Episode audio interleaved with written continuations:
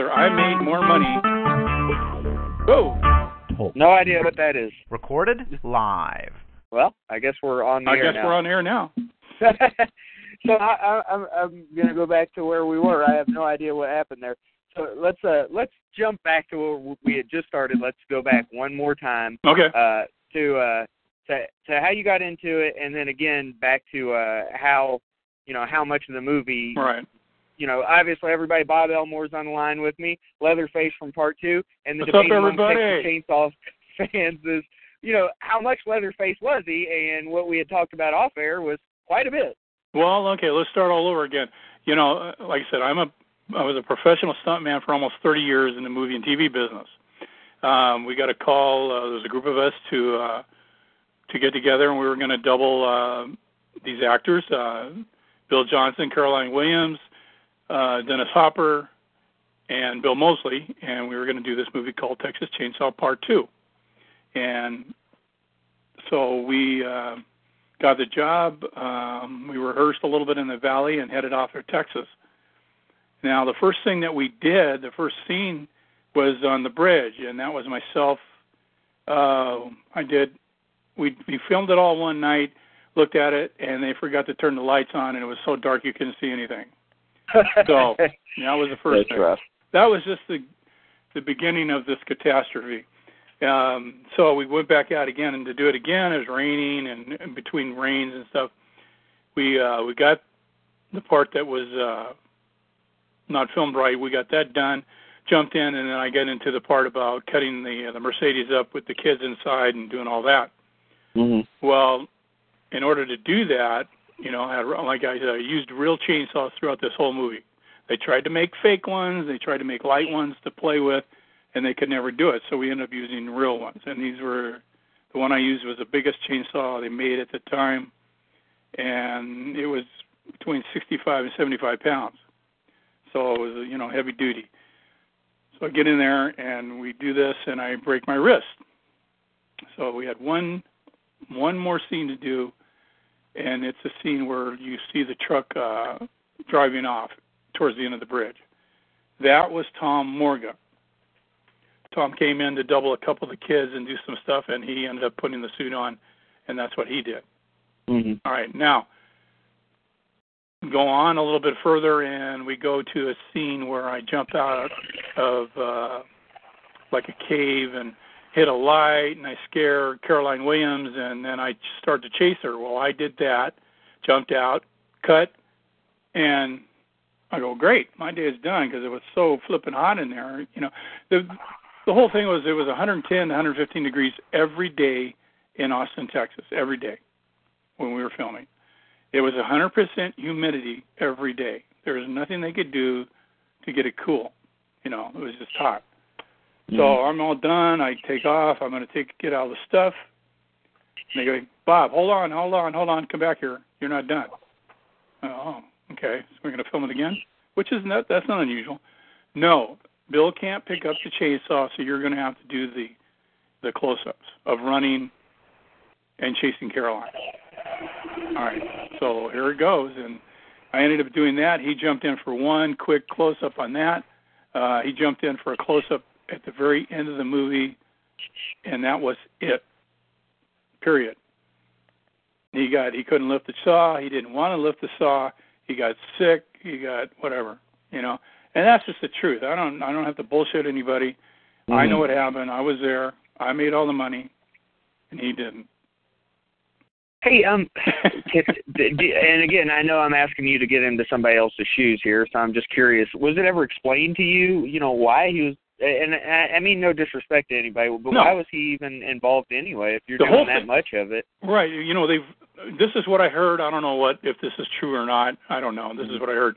They wanted uh, Gunnar to do part two. mm-hmm. You know.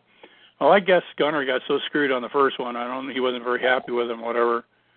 And he wanted a lot of money. They didn't want to pay a lot of money. And you're wearing a mask, so you don't know who's in it or not. It could be anybody.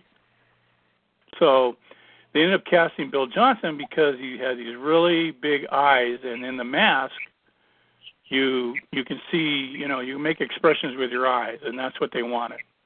So that's what that was you know that's why they you know they hired him to do that.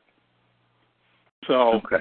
but in the meantime, he couldn't run with it. He couldn't pick it up. He couldn't put it over his head. He couldn't, you know, we had a big uh, fight with it. And he couldn't do that, and so on and so forth. Well, that sounds like the the entire one of the reasons why we've always been given why uh, Kane Hodder didn't get to do Freddy versus Jason. But I guess it is what it is. Directors look what for you know they what? look for. You know it is. Uh, you know, uh, that's the that's the nature of the business. It's crazy. I mean, you know, I don't know how many times that I've gone in interviews and I thought, man, I'd be perfect for that, you know, for this job, and I get it. You know, and at the beginning of my career, it used to, you know, really bother me. You know, and I thought, well, I should have got this, and I didn't. You know, and I finally come to to realize that, you know, you're going to get what you get. You know, you can get if you ask for a big guy, you're going to get the gamut. You're going to get short, big, tall, big, medium, big, big, big, big. You know, the whole thing. So it's all in the look. If they like your look, then you're you're going to get a job. You know, and if you're lucky enough to double somebody, if you're close to them, that's even better. You know, I doubled John Candy in a bunch of movies. I doubled Paul Sorvino in movies and TV. So, you know, John Goodman, and just all uh, who you know, who's who's got the work, and if you can fit into that category. You know, um, when you were you were kind of talking about the filming of the movie, you actually talked about something that uh, I I don't think a lot of people know. Like when you watch the original Texas Chainsaw Massacre, you can feel the heat coming off of that movie, and you know how hot it is. You know what the actors went through. All those Absolutely. But- that was the most miserable. I talked to uh, John Dugan, uh, Mhm. Marilyn, God bless her. Was she was, you know, I uh, got to talk to her a lot, and um, uh, a couple other people from the original one, you know, and they said again that was the most miserable experience they ever had because it was so flippin' hot, and you know, and there was nothing you can do to beat the heat. I mean, there was just nothing. There was they were in it, and you know, and Gunnar was in a mask and uh, all the crap he had. I was wearing a suit in mine a lot of the time, and uh, you know, it would just it would just get it was unbearably hot. You know, I was talking about this scene where we're running down the tube there, and I'm chasing Caroline, and and it's a POV over my shoulder to her, uh, back to me. You know, we're running, and uh, I get an ice water at the beginning, I get an ice water at the end, and we did that for like 10 or 12 hours, I believe. And I never went to the bathroom once. I just sweat. I mean, it just completely drenched everything I had on. You know. That's yeah, how, I was gonna. I was that's how gonna say bad it was. p- part two wasn't as obvious, you know, that you guys were suffering for your craft as much as it was with part one. Talk a little bit more about that, how hot it was, and, and honestly, um, I, I almost, you know, when I watch the movie, I don't. I don't like. I, it doesn't feel like that that the heat would add anything to the atmosphere. So I'm curious why they even chose chose those conditions beyond like. You know what? It was you know they they the uh, most of the interiors and stuff were filmed in a. uh It was right downtown Austin, off of Sixth Street. It was an old newspaper building that they tore down, and they tore the inside of it out of it. So it was like a four-story building, but it was all gutted, and that's where they put all that stuff in there. And they had the interior, of the radio stations in there. They had interiors. Most of the interiors were all done in there. And then they did a facade of the radio station, outside radio station, right in the parking lot of this old uh, newspaper building. And then the uh, the bridge was someplace over by an, an Air Force base, and I don't remember where. And then the uh, there was an old amusement park that they filmed a lot of the stuff at, you know. And uh, the only way you could tell how extremely terrible it was is you. I got a couple of snapshots that somebody took of me after the after the day, and I took all the mask and stuff off, and it, it was just dripping. Everything was just dripping off of me, you know. But that's where they wanted to do it, and uh, those are the conditions we worked under. uh going into the movie, you know, Texas Chainsaw, you, you we had talked about it off air that uh, you know, that you guys were really impressed with the original.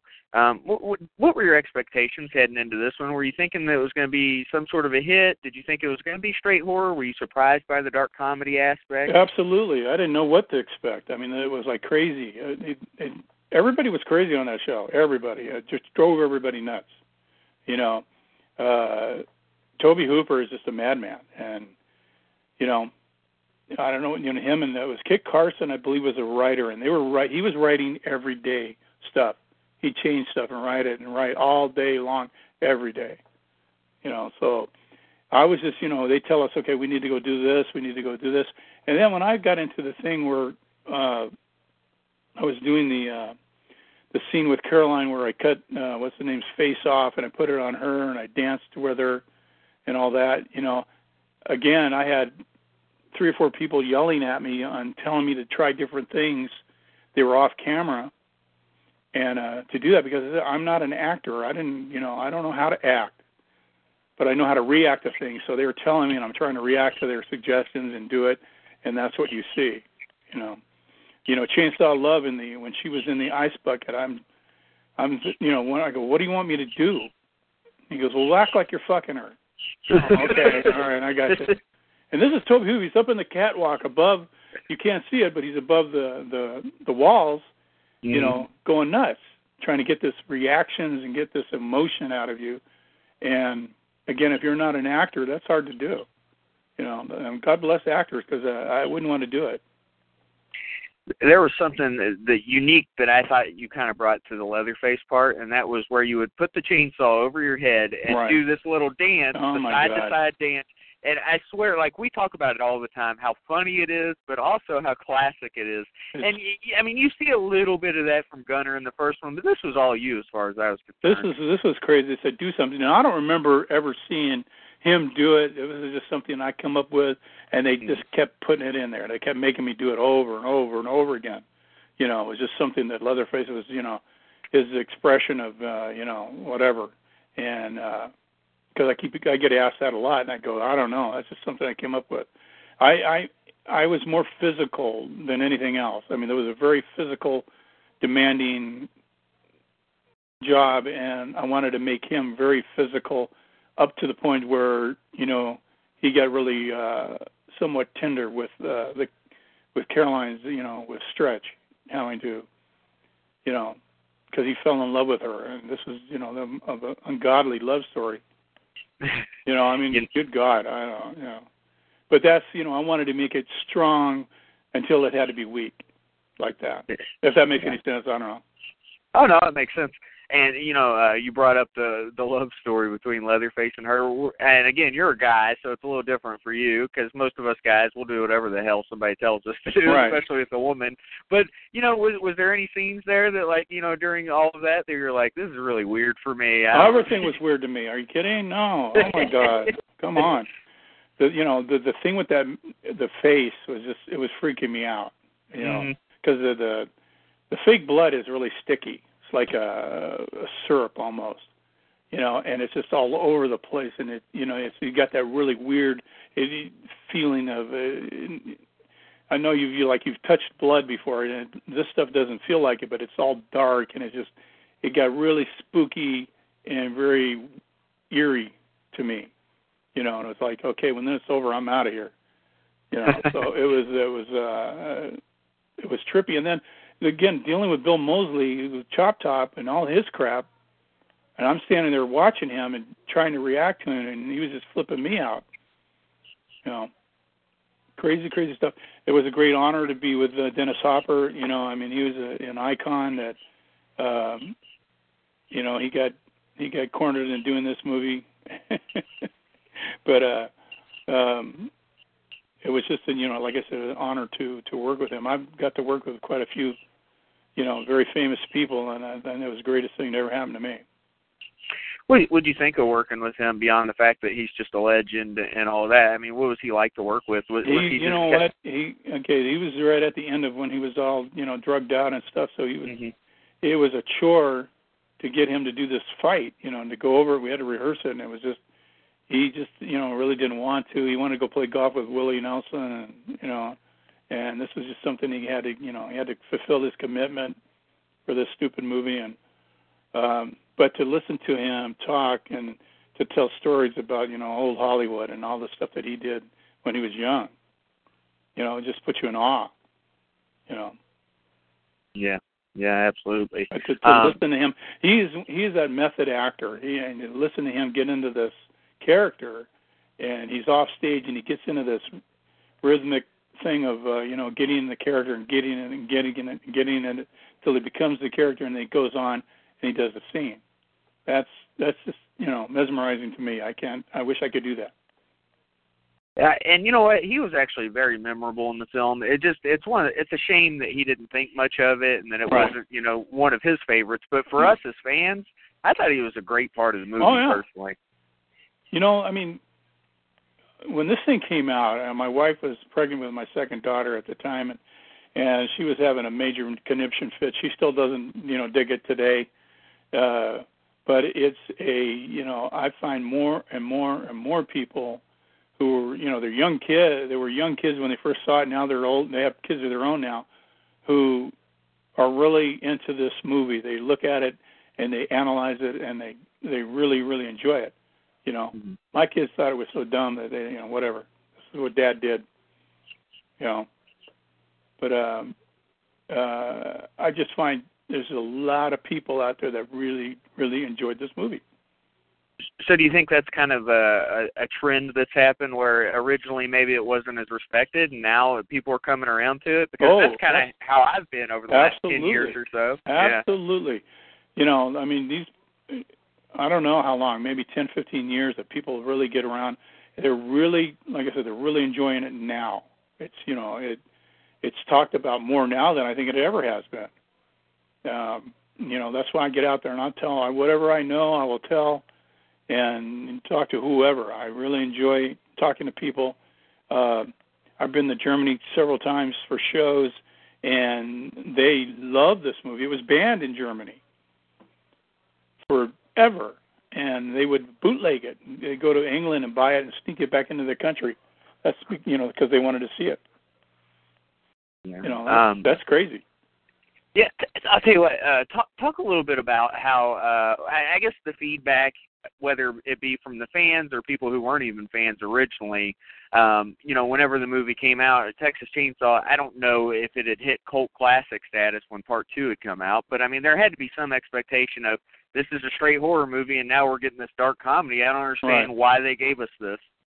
I, you know what? Who knows? I don't know. You know, like I think you know the first, the first one is a cult classic. Is a classic horror movie. It was one of the first that you know you never saw any blood, but you heard everything, and you just you know it was weird, and uh, it was just you know fascinating for when it came out, and then one of the first of its kind. And then you get on. Then the the Freddy's came, you know, the Freddy Krueger thing came out, and Jason's, and all that stuff, and they just went on and on and on and on and on their the original Chainsaw Massacre is just an original classic movie. It should be considered that.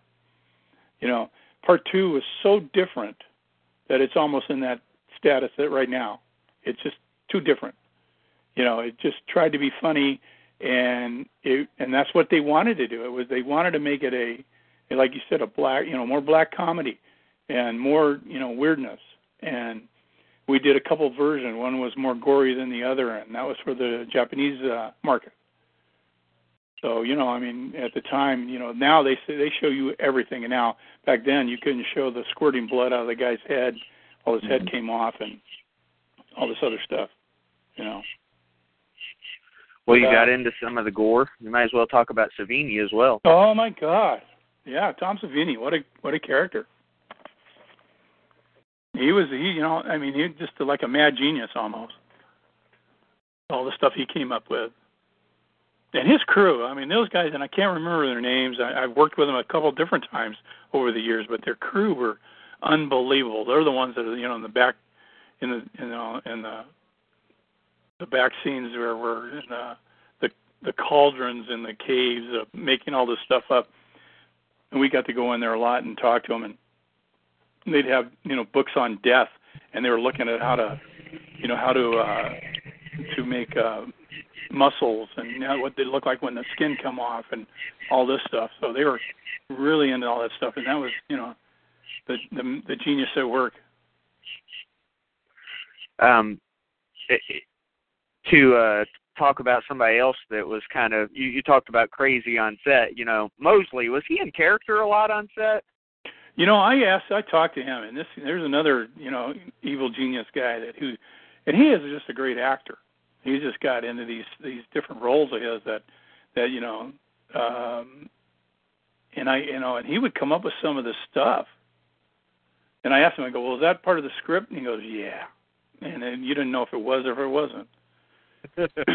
you know, but him picking his head with that flipping, uh, and I'm sitting there, now I'm in the scene, but I'm watching him, you know, and it's just driving me nuts. And him picking at his head and eating the the little pieces of it, and you know, oh Jesus, it's crazy.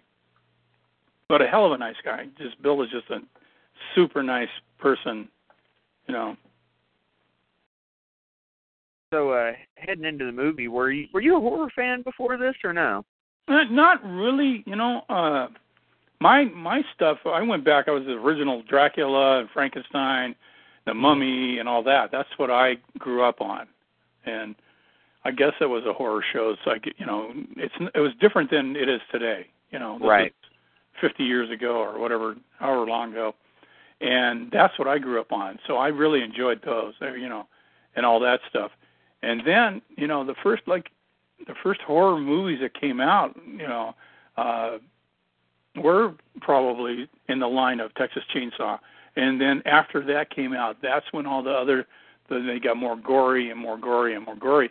But you know, I, I remember going to see The Exorcist and driving home, and that face flashed on my windshield, and almost got in a car wreck. You know, that's how bad it scared me.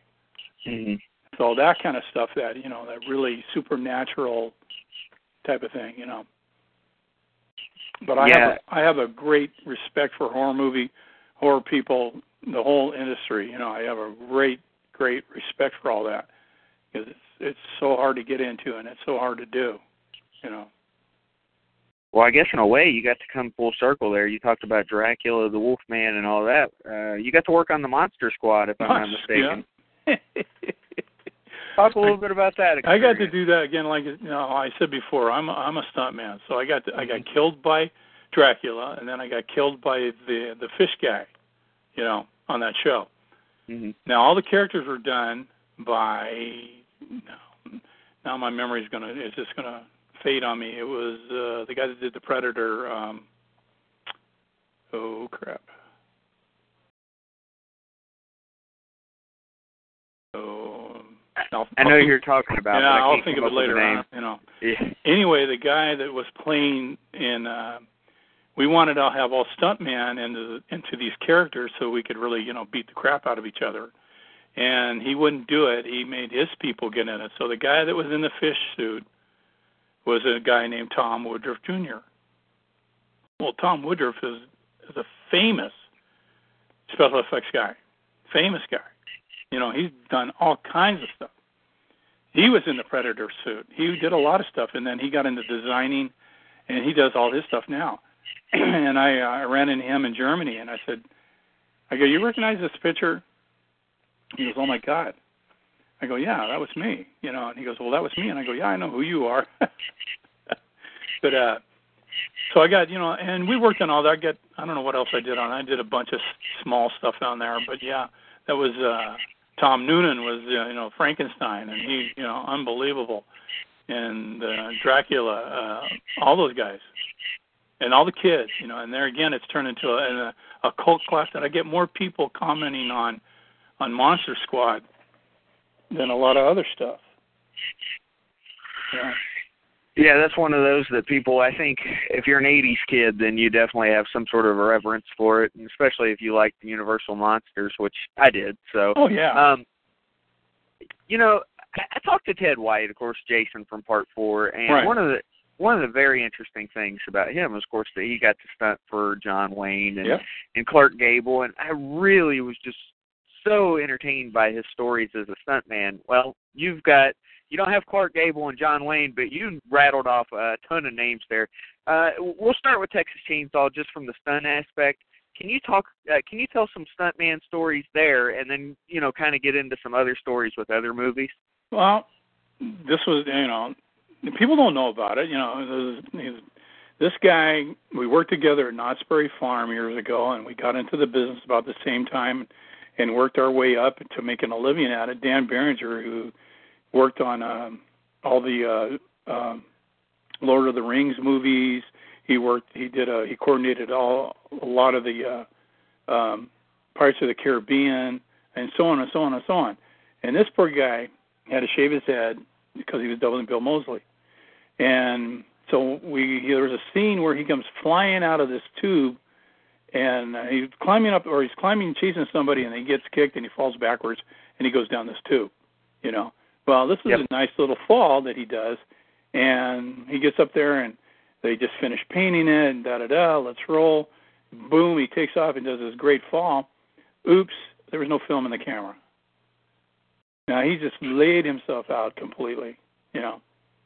So I had to get it fix it all back up again get the film in the camera and we filmed it again and then he did it again you know. But that's what happened throughout the movie. We were just we were killing ourselves to to bring this uh bigger than life action you know.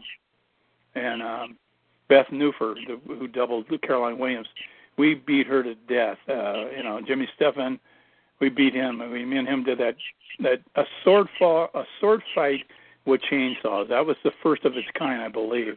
And um we just beat and you can see on the film when we're doing this fight you see all these sparks go off and those are not special effects. Those are real sparks because we're beating the crap out of each other. You know and that's what we wanted to do. We wanted to do it as as big as we possibly could. So that's one aspect of it you know i mean it was just so physically demanding. You know uh god i don't know how many stories i've got. I've got them you know I was working on a TV show, uh, doubling Paul Sorvino. I was called The Oldest Rookie years ago. And I had to do a near miss on a car. Well, um, the stunt coordinator was driving the car. I go up. I, you know, I got as close as I possibly, you know, let him get as close as he possibly could. And I went up over the the car hood, and uh, my foot hit the antenna, and he thought he ran me over. And this is a famous, famous stunt guy. R.A. Rondell, and this guy, you know, he was so upset. And I said, I told him, I said, well, do you want me to get close? I got close, you know. And that's the kind of stuff, you know, you try to do. I try to do 150%, and I, I, I, I'm walking crazy now because of all the stuff I did years ago. You know, we beat ourselves to death, and that's why you see these old stunt guys hobbling around because you can, you put your name on it and it says professional, then you better be and you better give everybody 150% or you're not going to work. And luckily I made a pretty good living at it. You uh you talk about uh kind of what your body's been through and uh can you can you kind of talk about some of the injuries uh, that you really remember that kind of stuck with you from doing these stunts? Well, I I broke my wrist on Texas Chainsaw and I worked with a broken wrist throughout the movie because they were going to send me home. They're going to put a cast on my wrist, you know, and they're going to send me home. I go, no, I can't leave. I'm the only one that can do this. And uh, you know, they're all freaking out, the production people. So I told the doctor, I said, well, just put a half cast on it. I'll wrap it up and you know do the best I can. And what I would do is I put the the cast on and then I go work.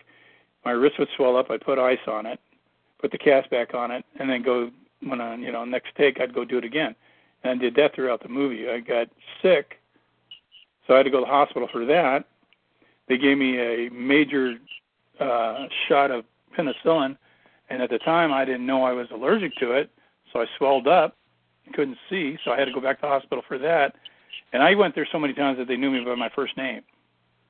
You know, uh, I did a show called Everybody's All American. I doubled John Goodman, and um, had a big fight in that. And then uh, I get killed, and they they throw me through a glass window. It was a dead body. They two bad guys picked me up and they just throw me through. Well, I went through the glass window and I felt something on my wrist. I go, man, that that hurts.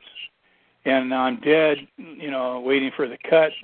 director calls cut. I look over and have this squirting blood everywhere. So I had a nurse on the set. She clamped it down. Uh, I went to the director. We looked at the the replay. I told him, I said, okay, we, I got number two if you want to do it. And he goes, no, we're good. So I went to the hospital and I got 75 stitches in that on top of uh, I don't know how many more I had all over my arms because the glass. It's real glass you're going through. It's not fake. Mhm. So that was fun.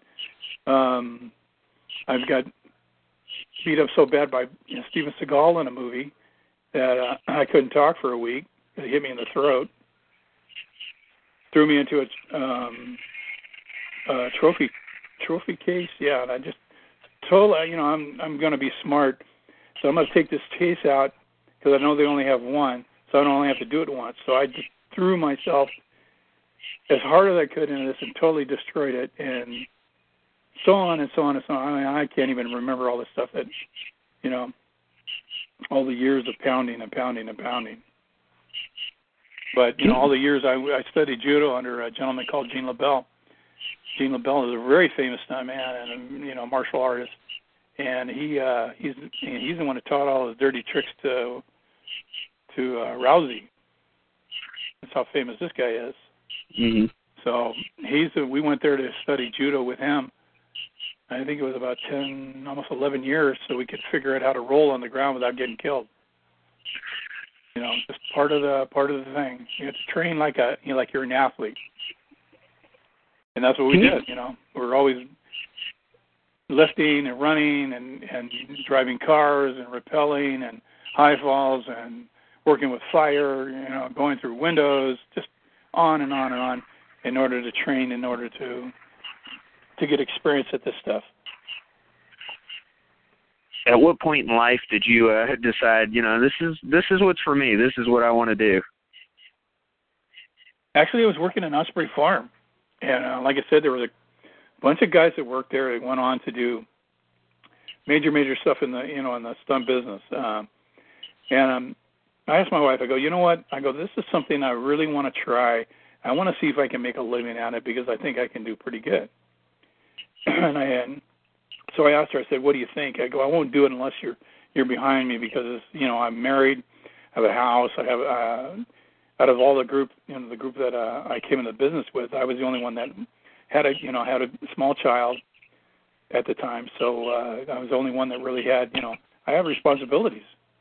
You know, a lot of the guys, you know, lived by, lived in, you know, their trucks and stuff. And they didn't have, need a lot of money. Well, I had to work full time and go out and hustle and try to find jobs. Where eventually, I got enough work where I. That's all I did.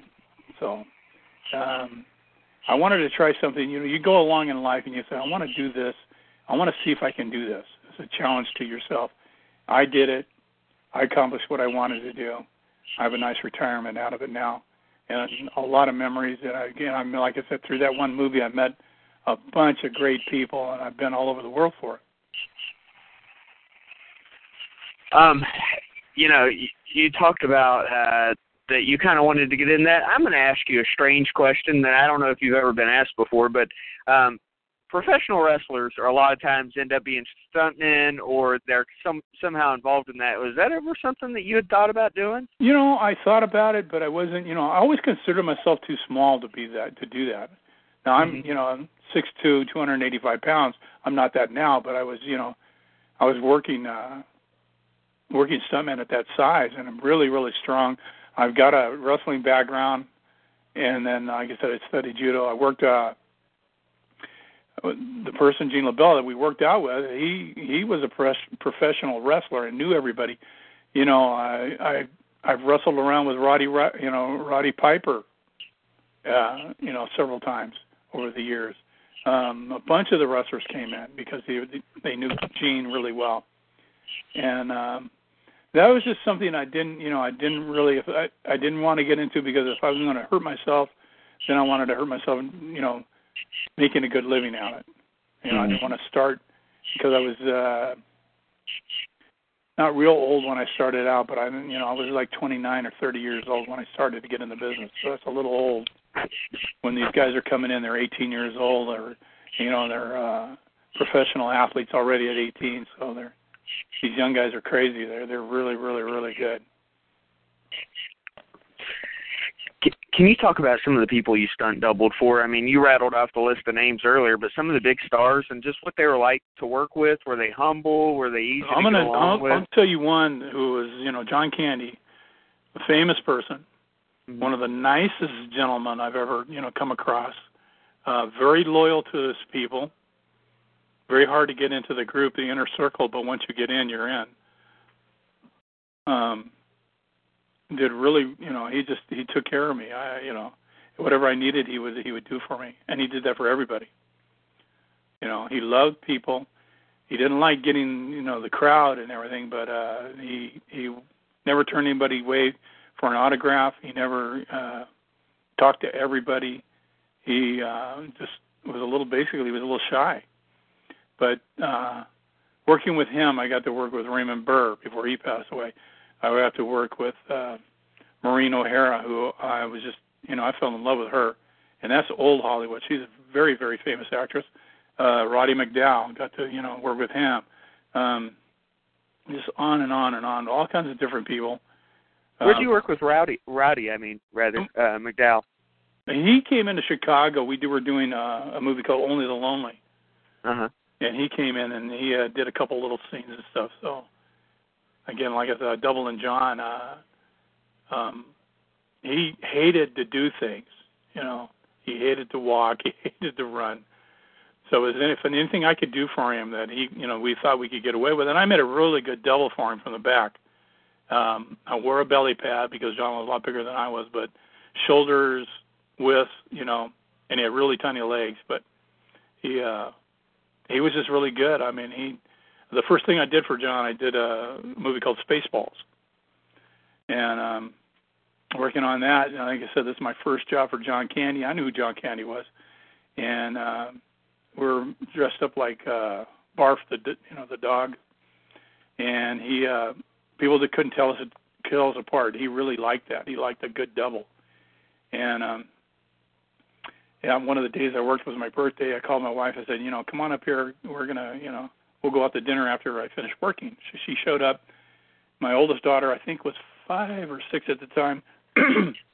um, I just had my middle daughter. I think she was a couple of months old. Walked on the set, and lo and behold, um, oh, there's my memory. Um, see, this is what gets you too many head, too many head poundings. Yeah. Those concussions, they come Yeah, back. I, you know what? We I've talked about that with my son. I said I don't know how many I've had. You can't keep count of all those over the years. How many, you know, how many times you got hit and you know and you had to shake your head loose to get you know get your focus back. Well, that's a concussion. Mhm. You know, all these little ones add up to you know where you can't you know you can't remember everything. Mel Brooks, there you go. Mel Brooks was there, and he took my daughter, and he took her and put her in the in the Winnebago, and he was talking to her and tell her how beautiful she was, and blah blah blah blah blah. Man, I was just dumbfounded. I didn't know what to do, you know. And then uh so I had to do a scene. I had to carry all this luggage up a ladder, and it was uh from uh the ground or whatever it was to the Winnebago, and I had to carry all this luggage up. I had to stop halfway. I turned to the camera and I gave the line, and they were just going to insert John in that spot. You know, so I did that. He stopped and he goes, "You know what, Bob? Good thing you're a stuntman because you're not an actor." In front of everybody. So you know, and good God, I don't know, you know, that would just, just all these stories that you know, of stuff like that happening. Um, I doubled Paul Sorvino, and I got a call one day. Like I said, I worked all kinds of jobs and did work in the movies and, t- and TV, but I was helping a friend of mine do some construction. I got a call. I'm in Huntington Beach. He goes, "Well, I got a call from this guy. Um, how soon can you get to uh, Salt Lake City?" I said, no, I don't know. And he says, well, there's a plane leaving at 5 o'clock. Well, this is like 11 o'clock in the afternoon, and I'm in Huntington Beach. So I called my wife and said, okay, get my bag ready, da da da. I'm coming home. You got to take me to Ontario. I'm going to I'm going to Salt Lake City. So by the time I got there, I think it was 5:30, 6 o'clock, or 7 o'clock at night, or something like that. And Paul Sorvino sitting in a chair reading the paper, you know. Now I didn't know anybody that was running the show. I didn't know the stunt coordinator. I didn't know anybody. And I come up and I said, Paul, how you doing? And he goes, I go, thanks for having me on the show. And he goes, well, I'm glad you're available. Well, the producer comes up and he goes, God, I don't know who you are, but he has not moved all day off this chair because he insisted on you being here to be his, to do his stunt work. I go, you're kidding. And um, you go, well, that's awful flattering. Well, the stunt coordinator come up to me and he goes, well, I don't know who you are. Well, I didn't want you. And I said, well, you know, I'm. I go, you're the coordinator. Why don't you bring someone in? He goes, he he wouldn't take anybody but you. And he and the coordinator told me, he goes, you better be good. I go, okay. So ended up doing a fight in a laundromat, and we beat the crap out of ourselves. back and forth, and I don't know how many times we did it. And at the end of the day, he goes, uh, he goes, I'll remember you. You did a great job. Thank you very much. And, and I told, I told Sorvino, I said, man, don't ever do that again. You'll get me in so much trouble. But I did all kinds of stuff with him too. We did a TV show. We did a series together. We did movies. You know, crazy. And he again, a nice guy. All he wanted to do was sing, though. He wanted he thought You know- he sing opera. you, you talked about something there that I think kind of rings back to our interview with Ted White, and and Ted kind of talked about his uh, relationship with Clark, Clark Gable, and there was he, he never said it this way, but there was a certain amount of trust there. right. And I'm I'm curious, is, is that like a, a big thing, you know, with the guys that you frequently stunt double? Like, well, you know, it is. You they have to trust you. You you have to make them look good. Mhm. You know, that's why you when you're when you go and you and you get that you know get that job. Now you're looking at you're looking at how a person walks. You have you're looking at their mannerisms and all that because you can't go in and be like really athletic in how you do something and this the the actor is a slouch. You know, so you have to mimic him until it until that certain point where you go into a wall or you get hit by a car or you're whatever whatever and um so they you know they have to trust you. And as far as candy was concerned you know my wife and i would go out to his house for parties. He would have you know all those people from uh sctv would be there you know murray brothers the Belushi brothers and so on and so forth. All these people you know the you know Harold Ramis and and so on and so on and so on, who turned out to be some very famous and you know movie people, and nothing you know that he was said was ever repeated. Nothing that he did you know that I knew about. I never told anybody. Uh, everything was uh, you know very confidential, and you know people would ask me about him, and I had nothing to say. That's trust. So they know that you know if you're around them, that you're not going to go blab anything or say anything or do anything to make them look bad. absolutely. You know, Um, so that, you know. I was gonna say, you know, you know, working with those guys, I assume you ended up in, and you talked about the the people that were, around. I guess you were kind of let into their inner circle there, which is a huge thing of trust there. Right, exactly, and that's you know, and that's that doesn't happen very much anymore. That's old Hollywood style, you know, where they would bring uh, like Candy would have his, he had the same makeup guy, he had the same hairdresser, he had the same wardrobe guy. Um, he had me. I think I did five or six different movies for him, you know, and then there was a couple times I was in his contract where they had to take me, which was kind of neat. That's that's what you work for, but. uh to uh to do that, you know, and just the after hour stuff, you know, hanging with them, making sure nobody did anything, you know, nobody got any bad pictures of him. I blocked I don't know how many times I was blocking pictures, you know, like a paparazzi type of stuff where I block walk in front of John where, you know, they wouldn't take a picture of him and you know, and stuff like that. And he he liked that and that was uh something that he really liked and you know, I went to uh we went to Washington D.C. one time, and I got to take care of his kids for him and watch them. Oh, that's that's a lot of trust for somebody to do that. So yeah, it was really unique, uh, really unique experience. Very sad when he passed away. Um, went to his funeral and all that. Uh, there's only two times in, that anybody can remember. The 405 freeway in in L.A. is one of the busiest in the world and they've only shut it down twice. One was, for uh, Ronald Reagan, and the second time was for John Candy. So that's uh, that's how he was remembered.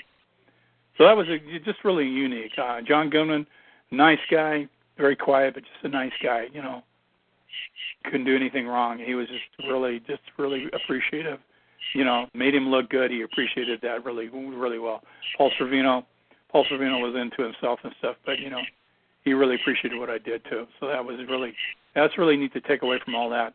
Um, I played myself a lot. I got killed or beat up in everything I did. You know. Is that a weird thing, just being being the guy that's really good at getting your ass kicked or, or Absolutely. getting killed? I, I I I talk to my grandkids. I said, "Look, there's Grandpa getting killed." Oh, are you okay? yeah, I'm okay. That's what's funny. Yeah, you know, my kids they they were kind of taken back by it. You know, uh, they knew who John Candy was. They knew who Dan Aykroyd was. You know, uh, I remember doing a show. Um, I think it was what was it, Nothing But Trouble or something. Dan Aykroyd was in it, and they were coming out of the dressing room, and and uh,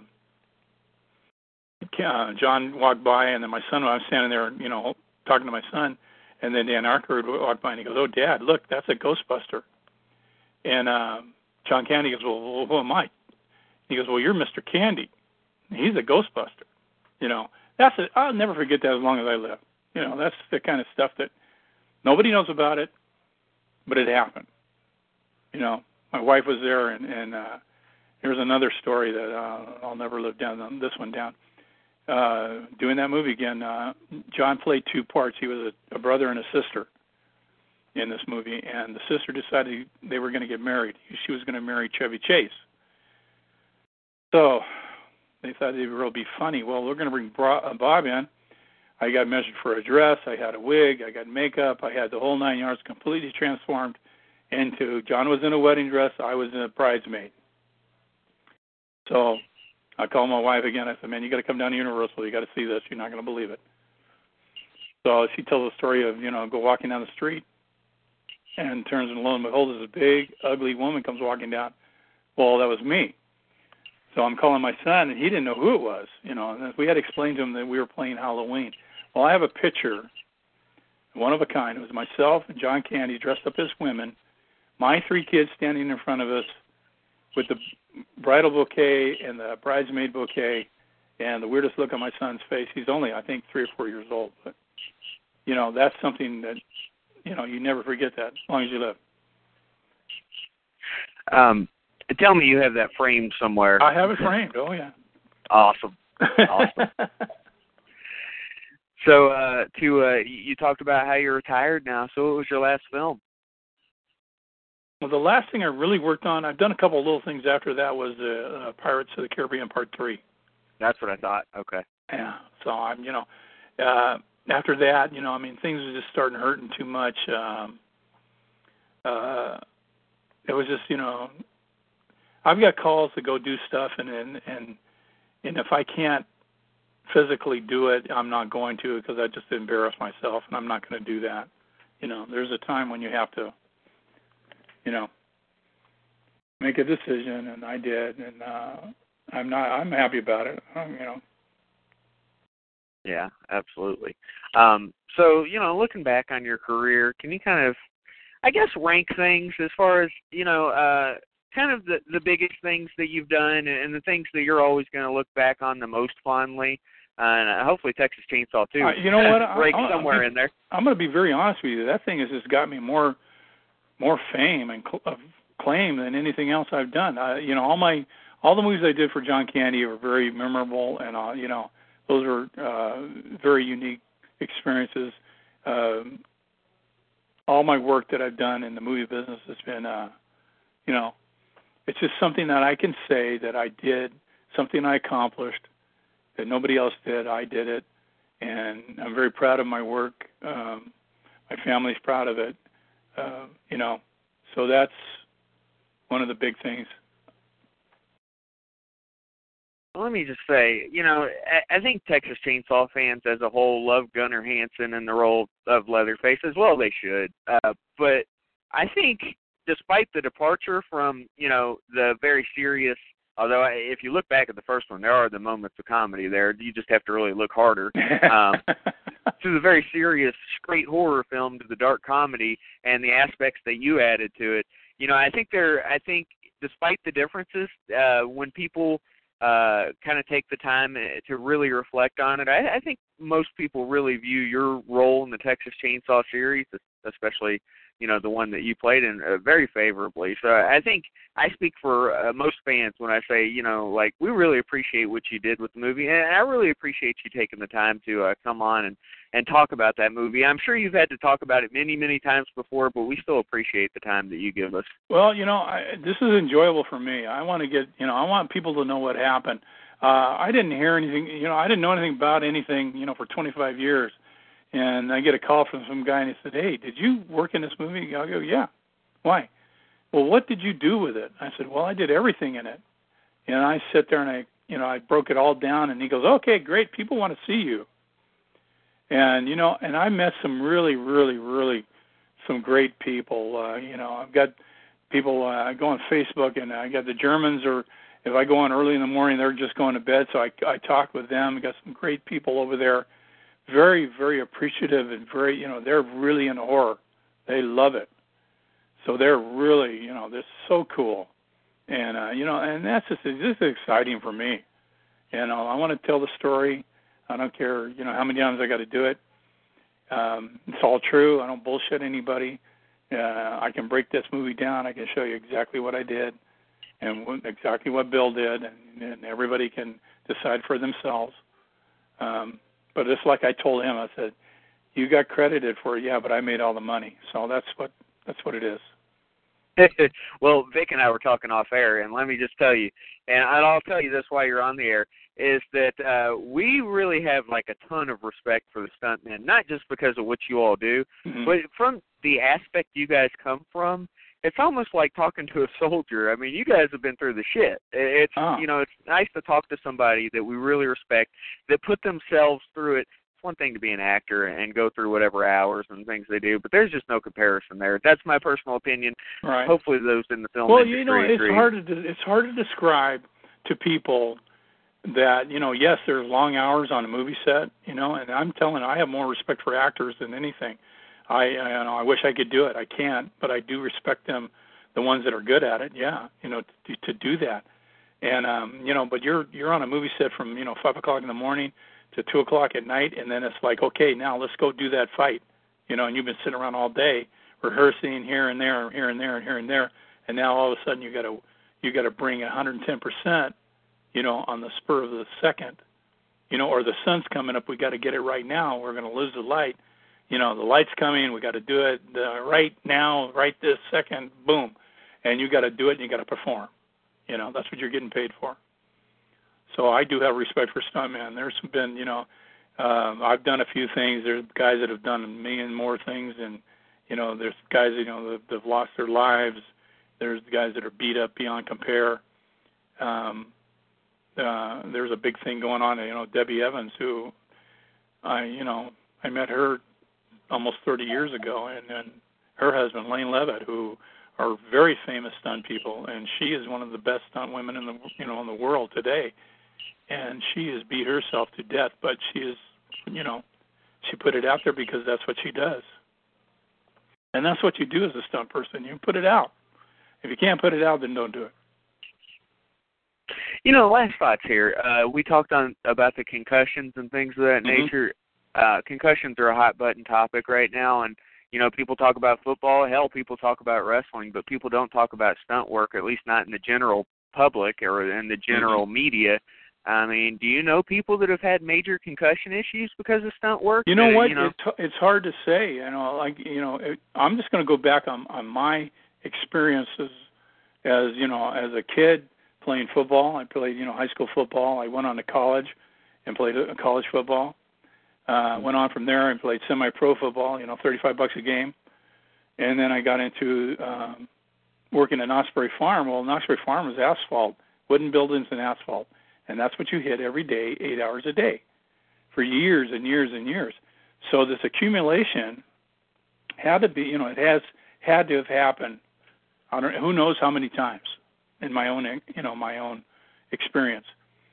So I don't know, but you know, I think I'm kidding when I say that sometimes I can't I can't remember. It takes me a little bit to to get to it. That's probably from all that stuff.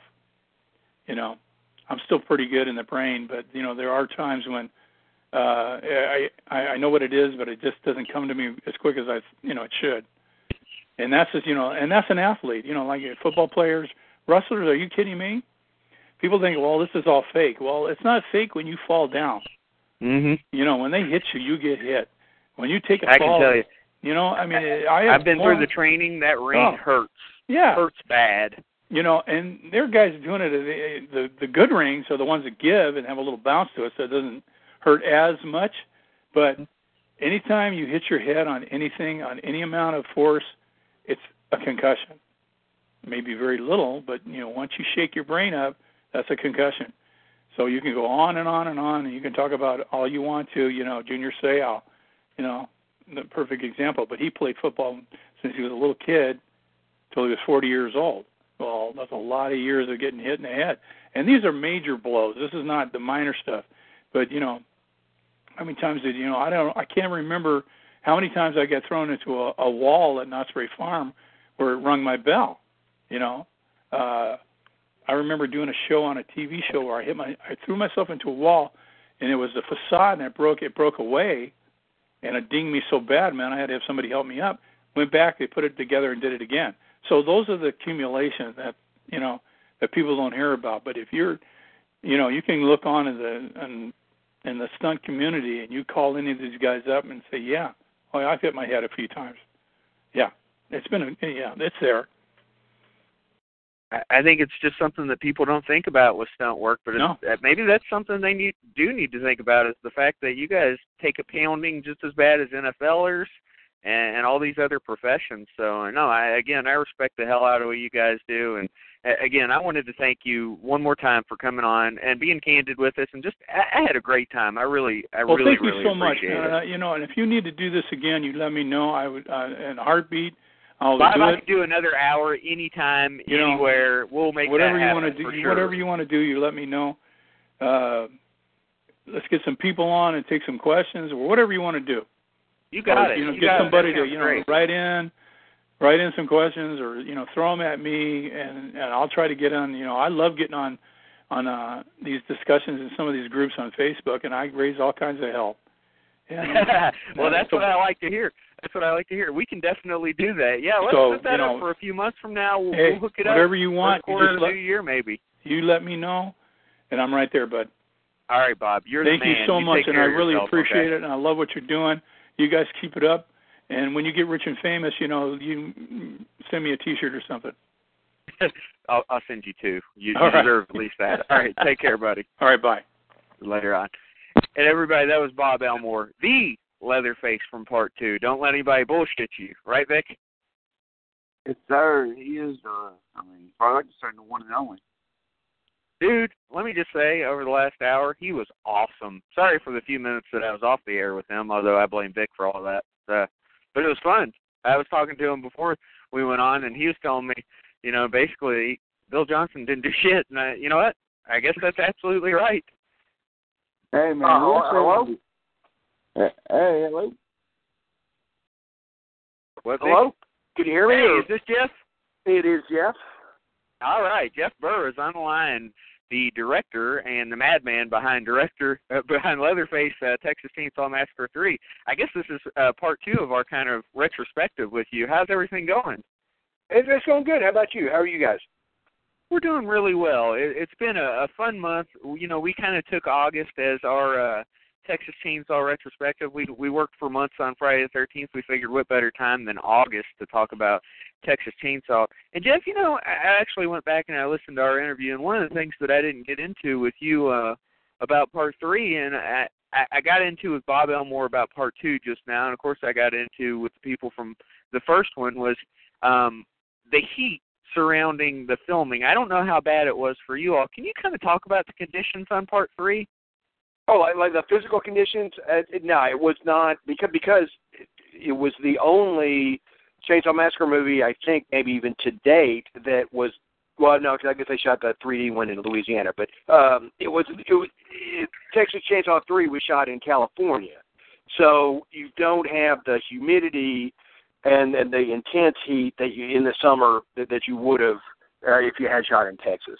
So so the the grueling part of it was uh you know like mostly night shoots. You know I think we had a week of day uh basically like a week of day and four weeks of night. And so when you when you're when you're shooting that much at night everyone's schedule gets turned around and and their biorhythms are all fucked up and so so it's a it's a it's a it's a it's very surreal experience it becomes a very surreal experience but but in, ter- but in terms of, I would never want to compare the physical conditions of that shoot to anything that the, the uh, original guys went through because that that's that was the the amazing you know uh, guerrilla shoot and and uh, the and the physical conditions really inform the movie uh, on that.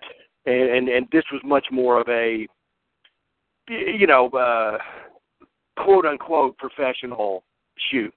You know, corporate yeah. shoot. You know. You know, even the- more than the second. The second one, I guess, on some level was too, but but uh, this one was, you know, run by a you know well-oiled company, and and you were right in their backyard. You know, you were right in Los Angeles, a little you know a little north of Los Angeles, so so they could always check up on you. And and, and at least in the second one, even though that was more of a, a professional shoot, you were still you know 1,500 miles away from the Cannon headquarters you know, so so so you could you could get away with more stuff. And plus, you know, it's Tobe Hooper, so nobody's going to direct a, a, a first Chainsaw Massacre sequel if if if it's not Tobe, you know. Oh, So yeah. he had more, a little more, you know, a, a lot more uh control and power. You know, they couldn't, do quote unquote, they couldn't do it without him.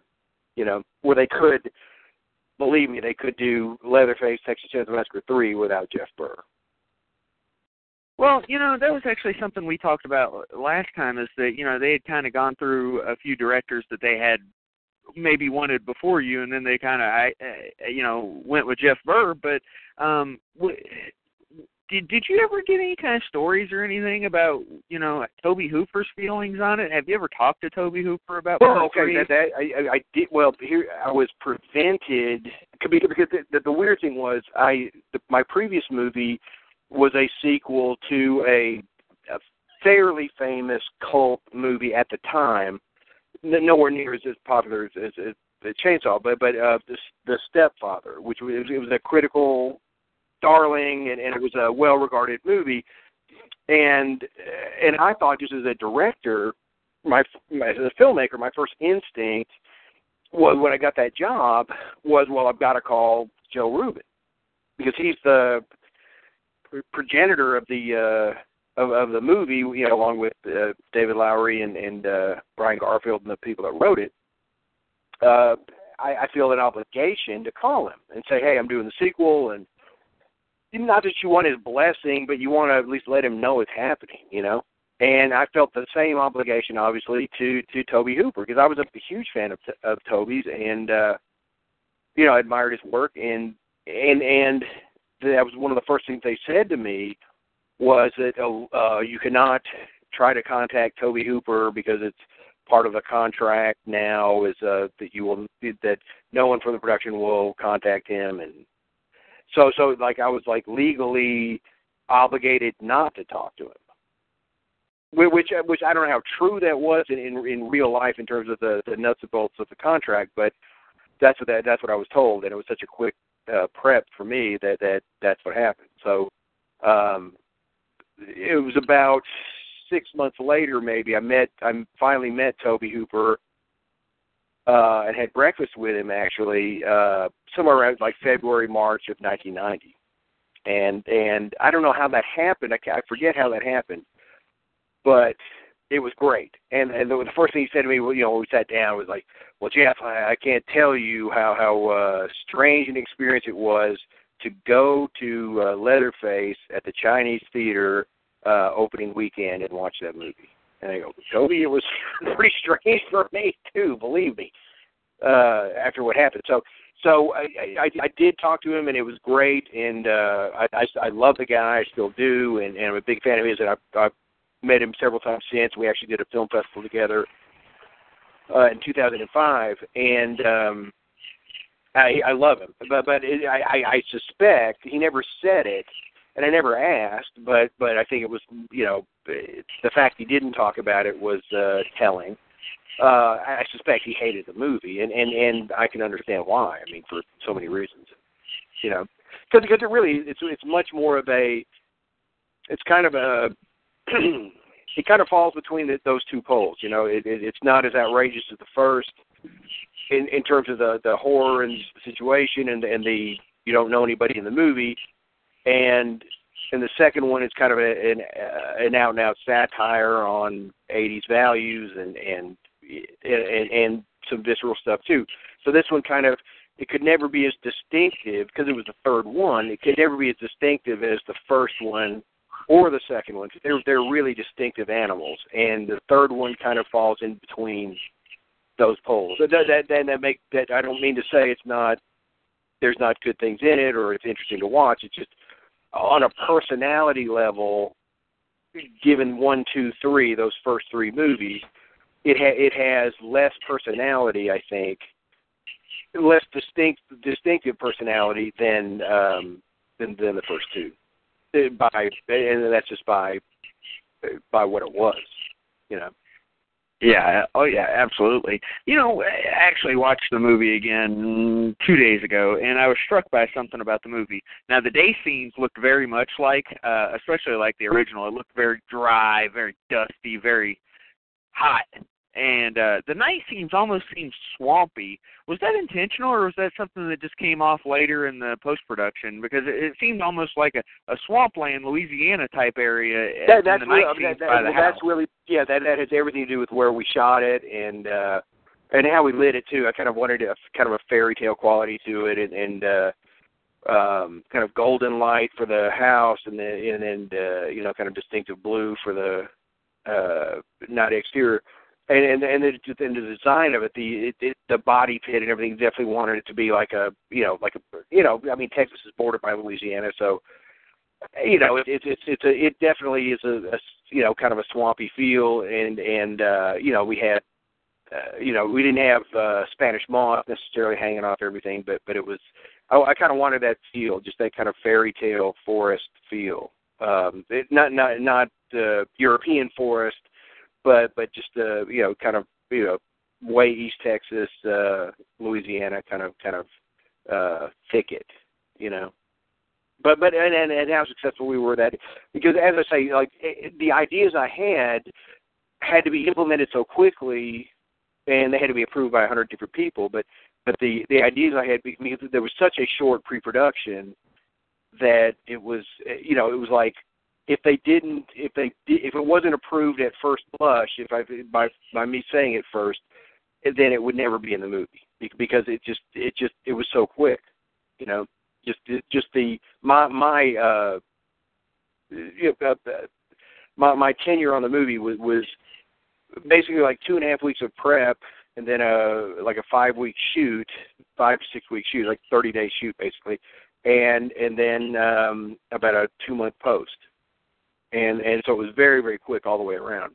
So there wasn't a lot of time to there wasn't a lot of time to debate but they did. So so so it, it, I think it would be a better movie if they just let me okay we're we're slotting this guy in here and just let him go as long as I stayed under the budget.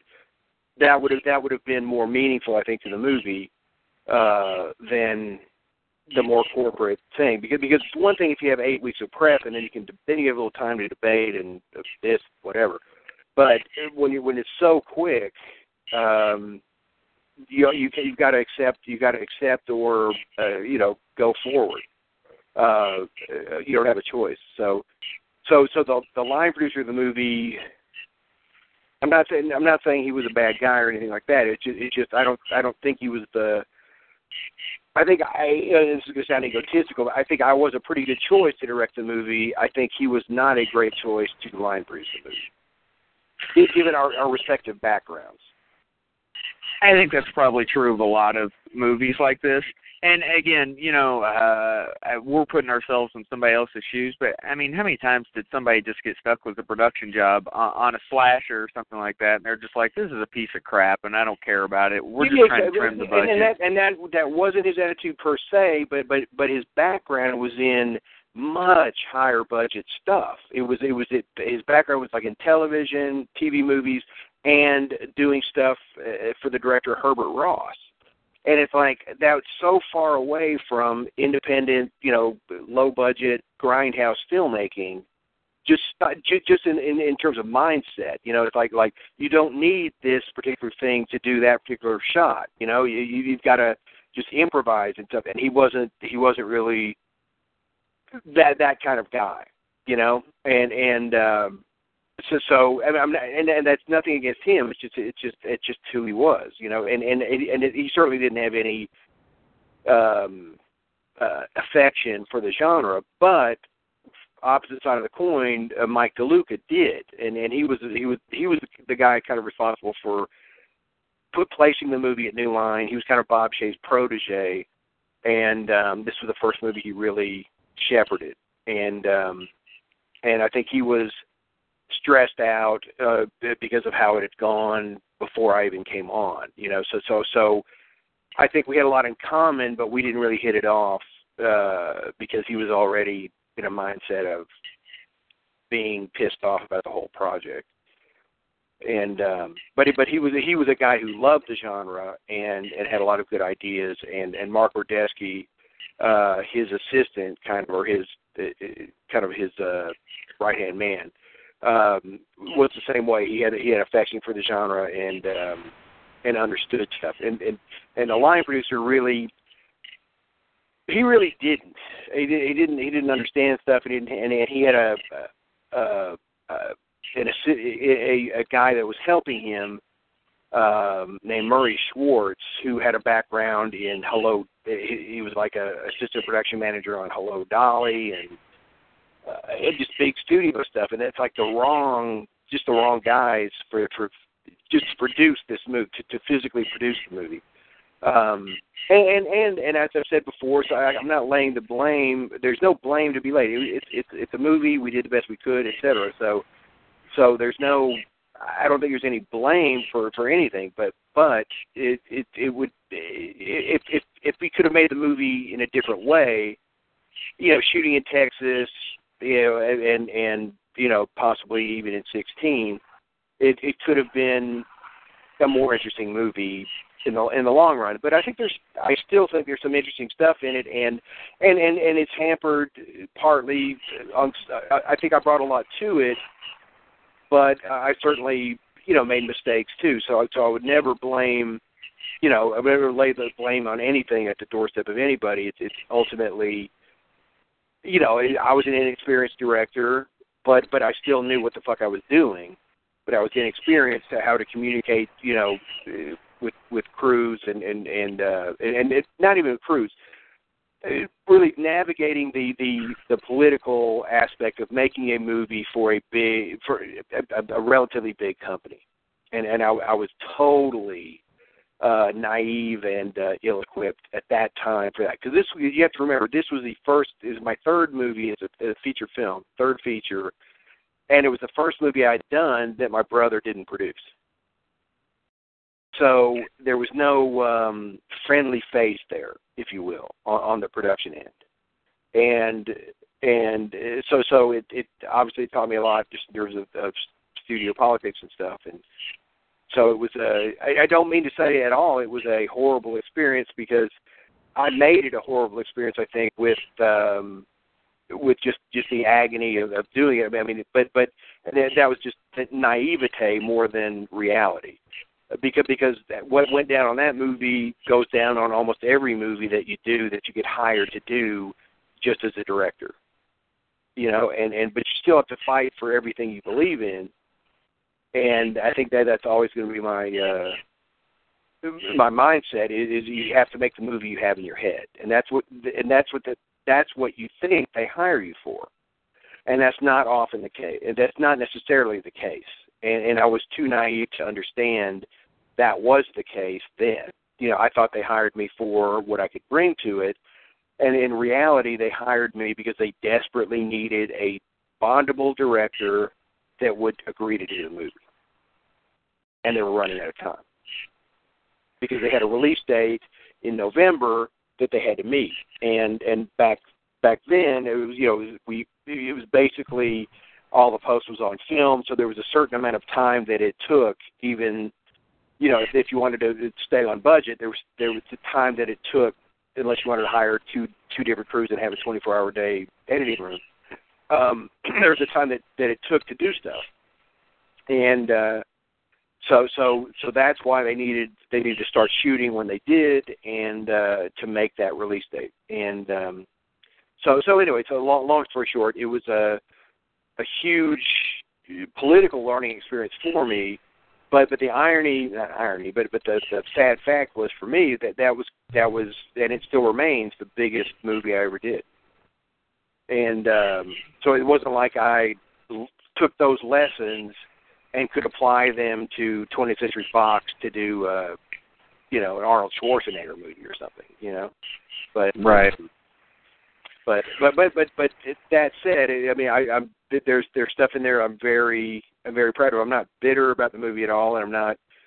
And and and and it's, the the real problem with the movie, forget the pre-production and and how it how it went down in terms of hiring me and at the last minute and stuff. The real problem with the movie came much later in the post with the the ratings the ratings board and and and before we got to the ratings board with the foreign uh the head of foreign for New Line who saw the movie for the first time and after you know at, at a test screening and just went ballistic because he thought it would be banned in in all, most of the countries that that he was selling it to. And and in fact it was. You know it was banned in but but but the but the the first two movies were banned in many countries too so it's not like it was a huge it shouldn't have been a huge surprise Yeah, it was very odd that they're surprised by that. You know, despite the fact that it's like, you know, we've been down this road twice already, and and I, I, Yeah, don't and know. I, and I didn't even and I didn't even know it. I mean, I didn't I didn't know that the first two Chainsaw Massacres were outright banned in England, for example. I mean, I mean, I you know I knew England had video nasties and blah blah blah, but but but the the first and second uh, Chainsaw movies, and of course the third one too, were outright banned in England. It was illegal, literally illegal, to show them in England, and that's a huge territory, you know. Mhm. And so, so, so it's like, why should that be a surprise? Then, yeah, it, it, the the third movie you do uh, that is done, why would it, why should that be a big surprise that it's banned in England? You know what I mean? I mean, if the first two were banned, well, why would you expect the third one wouldn't be? So, so, so yeah, so that that was really the big, uh, my big sadness of it because if it, I and I really believe if it had come out in November, November third, which was the re- release date, uh, that it would have done a little better just because you know um it was it was basically dumped in January um because because they they missed that release date because of the MPAA we couldn't get a rating so so basically they just released it the first time they could after it was after they got the rating and everything and and it, you know post Christmas so it was I think it was January the weekend of January 12th I think and and it was it just dumped. I mean they didn't promote it at all and um and they couldn't release an unrated version just uh, contractually because the video distributor it was it was part of the deal that, that they would not uh, release an NC-17 movie. So so so it was kind of a the, the release part of it and the, the the end of the post production and the release that was that was the real frustration for me. So putting away, uh, putting all the other stuff aside that we've talked about this time and the last time, you know, all the obstacles that you tried had to try to overcome. uh, How about just the fact that it's the third entry in a pretty successful series, a pretty popular series among horror fans? You know, the first was a classic. Part two, it took a while to get its legs, but you know, you're you're heading into part three, and you know, part two's kind of being ignored because they went a different route. Uh, how much pressure with, without all the studio stuff and all the other things, we'll just put that aside. On its own, just being the guy to have to direct Texas Chainsaw Massacre Part Three, how do you feel going into something like that? I mean, in retrospect, you you, you think, oh, I would have thought that or whatever, or thought something. I, I didn't think anything of it. Uh, In in the sense of it, I, I didn't think, oh my gosh, I've got this big responsibility on my shoulders, whatever. I just said, okay, it was, it was so quick. What, you know, once you decided to do it, and and it, the the the the mechanism, you you just had to go. So so you had no time to think. In, ter- in terms of those kind of thoughts, those contemplative, uh, hmm, what what would I really I did I did think I I, I maybe you know smiled that that I I'd first seen this movie the first time I saw the movie was it was at at uh, college at a midnight show when I first got to college in California from Georgia. I never for whatever reason I never saw it in Georgia and I'm sure it played somewhere here near near where I grew up but but I never saw it. And uh so so so it was it was so seeing it at that midnight screening and there was like you know people yelling, and it was it was and it was 16 millimeter. Um, and, and just reflecting on that, and I'm now I'm uh, now not that many years later, I'm directing the, you know, third movie. That was it was kind of it was kind of cool. Not that it, it wasn't like oh gee I've made it in Hollywood now, but it was it was kind of it was just kind of funny. But but in terms of, of really thinking about it, I mean I didn't have time. I mean, there was no that that that would have been in the decision weighing process of should I do this movie or not. And uh, and I really it was so quick that I really it, it fit. There was very little contemplation. It was really it was action and boom go. So um, it was only in retrospect that that uh, that I would think that you know. Um, but but but but the but the the the only thing I can tell you is I had huge respect for the first movie. I mean, I think it's a. I mean, it's. It, I mean, still to this day, it's an. It's it's an absolutely amazing movie. It's a seminal American independent movie. And the second movie made a big impression on me. I, I can't say I was a huge fan when I first saw it, but I, I was a absolute fan of Caroline Williams from mm-hmm. that movie. Uh, absolute fan of hers. Um, even even if I, I didn't like the movie, I, I she stuck in my mind. But I it's it's a movie I did revisit, and and several times I, I revisited it, and it and it grew on me each time. So so that movie, I think is is, is got got a got a raw deal on many levels, you know, in the making of it and all that. But but um, that has grown into a for whatever reason, I, I, I can't explain why, but it's it's a more interesting movie now to me than it was then. And, and you and I agree on that too. And I don't I don't know why. I mean, I mean it's the '80s nostalgia thing, or I don't know. That's part of it probably, but it, it, it there's a lot of good things in the movie that and and and, and you got to respect that they didn't try to just do a half-assed remake of the first movie mm-hmm. you know, as, as a cash grab sequel ten years later, or you know, more than ten years later. So, so you got to respect that at least they that Tobe went in and and and you know uh, that went in and and just basically decided to do something completely different in in that universe. It's it's as crazy as the first movie, but it's crazy in a in a in a much different way. Um, can you talk about the you know you talk about movies to get a raw deal? I personally, and this is just me, I feel like a lot of fans, not all obviously, because the feedback has gotten more positive over the years. I think a lot of fans give Texas Chainsaw Three a raw deal. Um, oh, I, t- I totally agree with that. I mean, because I I remember going to a the a Fangoria convention. They invited me to a Fangoria convention in '90, and it was right around. It was like maybe a week after the movie opened, and and no one, I mean, no, to this day, no one really knows who I am. I mean, I'm not like a, oh, that's Jeff Burr, you know, um, visually, you know. So so so I was just like hanging out there and just listening to people, and I can't tell you how many conversations I overheard of, oh man, that movie sucked. Oh, oh there was no gore, and they cut away, and uh, and uh, and so I was dying inside a little death every time. But but but but you know, in later later years and stuff, I, you know, people have contacted me, and uh, you hear stuff, and and it definitely, and, and I think that movie has, and maybe it's again 80, 80s, late eighties nostalgia or something, but but there uh, there was one review that I read, it was something, or some some guy on the internet wrote, or something like, it's like this movie or this series is tough, like like old boots, and and and, and it's true. It, it, it's like it's like they're durable and and you rewatch them and and they get better. You know, like like they're comfortable boots to wear, you know, or something. I don't, I don't know, but it's it's definitely the movie now is regarded a hundred times better than it was 20 years ago, 25 years ago. It's and, really and, weird, and, like, and that's that's to me that's wonderful. I mean, just just the fact that I mean IFC that channel plays it all the time, and that just grat it's just very gratifying to me. Just just any movie that you did 25 years ago that's being played at all. You know, I, that that's a miracle. And so so the fact that anyone wants to and you just the fact that you want to talk about the movie that that's a miracle. It, it's a 25 year old movie.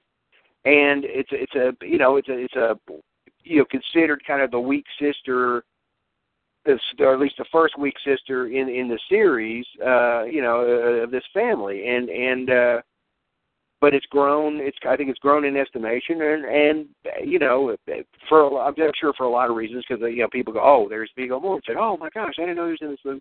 And and the, but i think one of the reasons the film does have some kind of entertainment value now because it's a it's a tame even at its at its bloodiest back then it would be considered a tame movie now.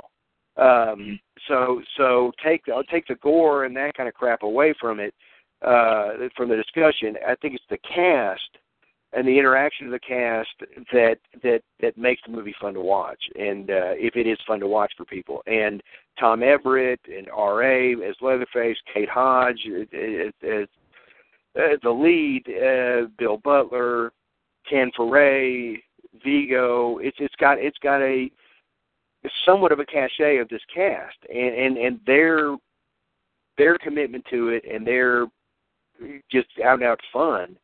Um, that's that's what makes the movie entertaining to watch now. That's that's why, you know. Yeah, absolutely sorry, a motorcycle just drove by, and it was the loudest thing I've ever heard in my no, life. I, I I thought I was getting a hook right there, man. I was getting the No. digital hook. yeah, that's how we do it. We just turn on a motorcycle, or we turn on a chainsaw. in okay, that's enough of Jeff for her. On to the next. Right, it's too controversial even for us. No, uh, you know, uh, something that I do want to talk about is, uh, you know, like the future of Texas Chainsaw Massacre Part Three. We don't have it on Blu-ray yet. Have you been contacted by anybody I have not. I have I, that. That I, I I would love to uh, just because that's the that's probably the last gasp of of phys- of pure physical media.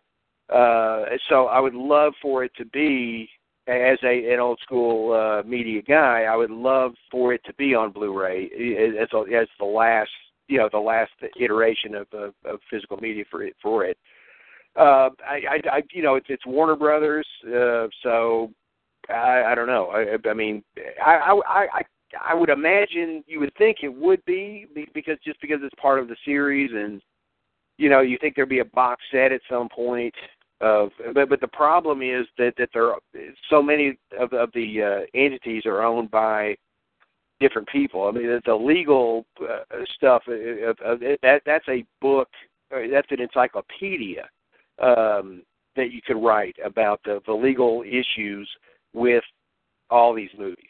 You know, be- because they went through so much crap on the first movie, and and there's uh, different ownership for each movie, and and um, for at least the first four, I think, are owned by different people, and so so I don't know. A box set would would be more problematic. Usually, a box set, it's the same company that made all five sequels, six sequels, whatever. And, and with this one, it's not. You know, it's it's split up for some of the rights. So, um, so so I think that that that might uh prevent something from happening because that that would be if you were doing a box set of, of chainsaw movies that would be a packaging thing and, and it, you know the studios get behind it marketing et cetera.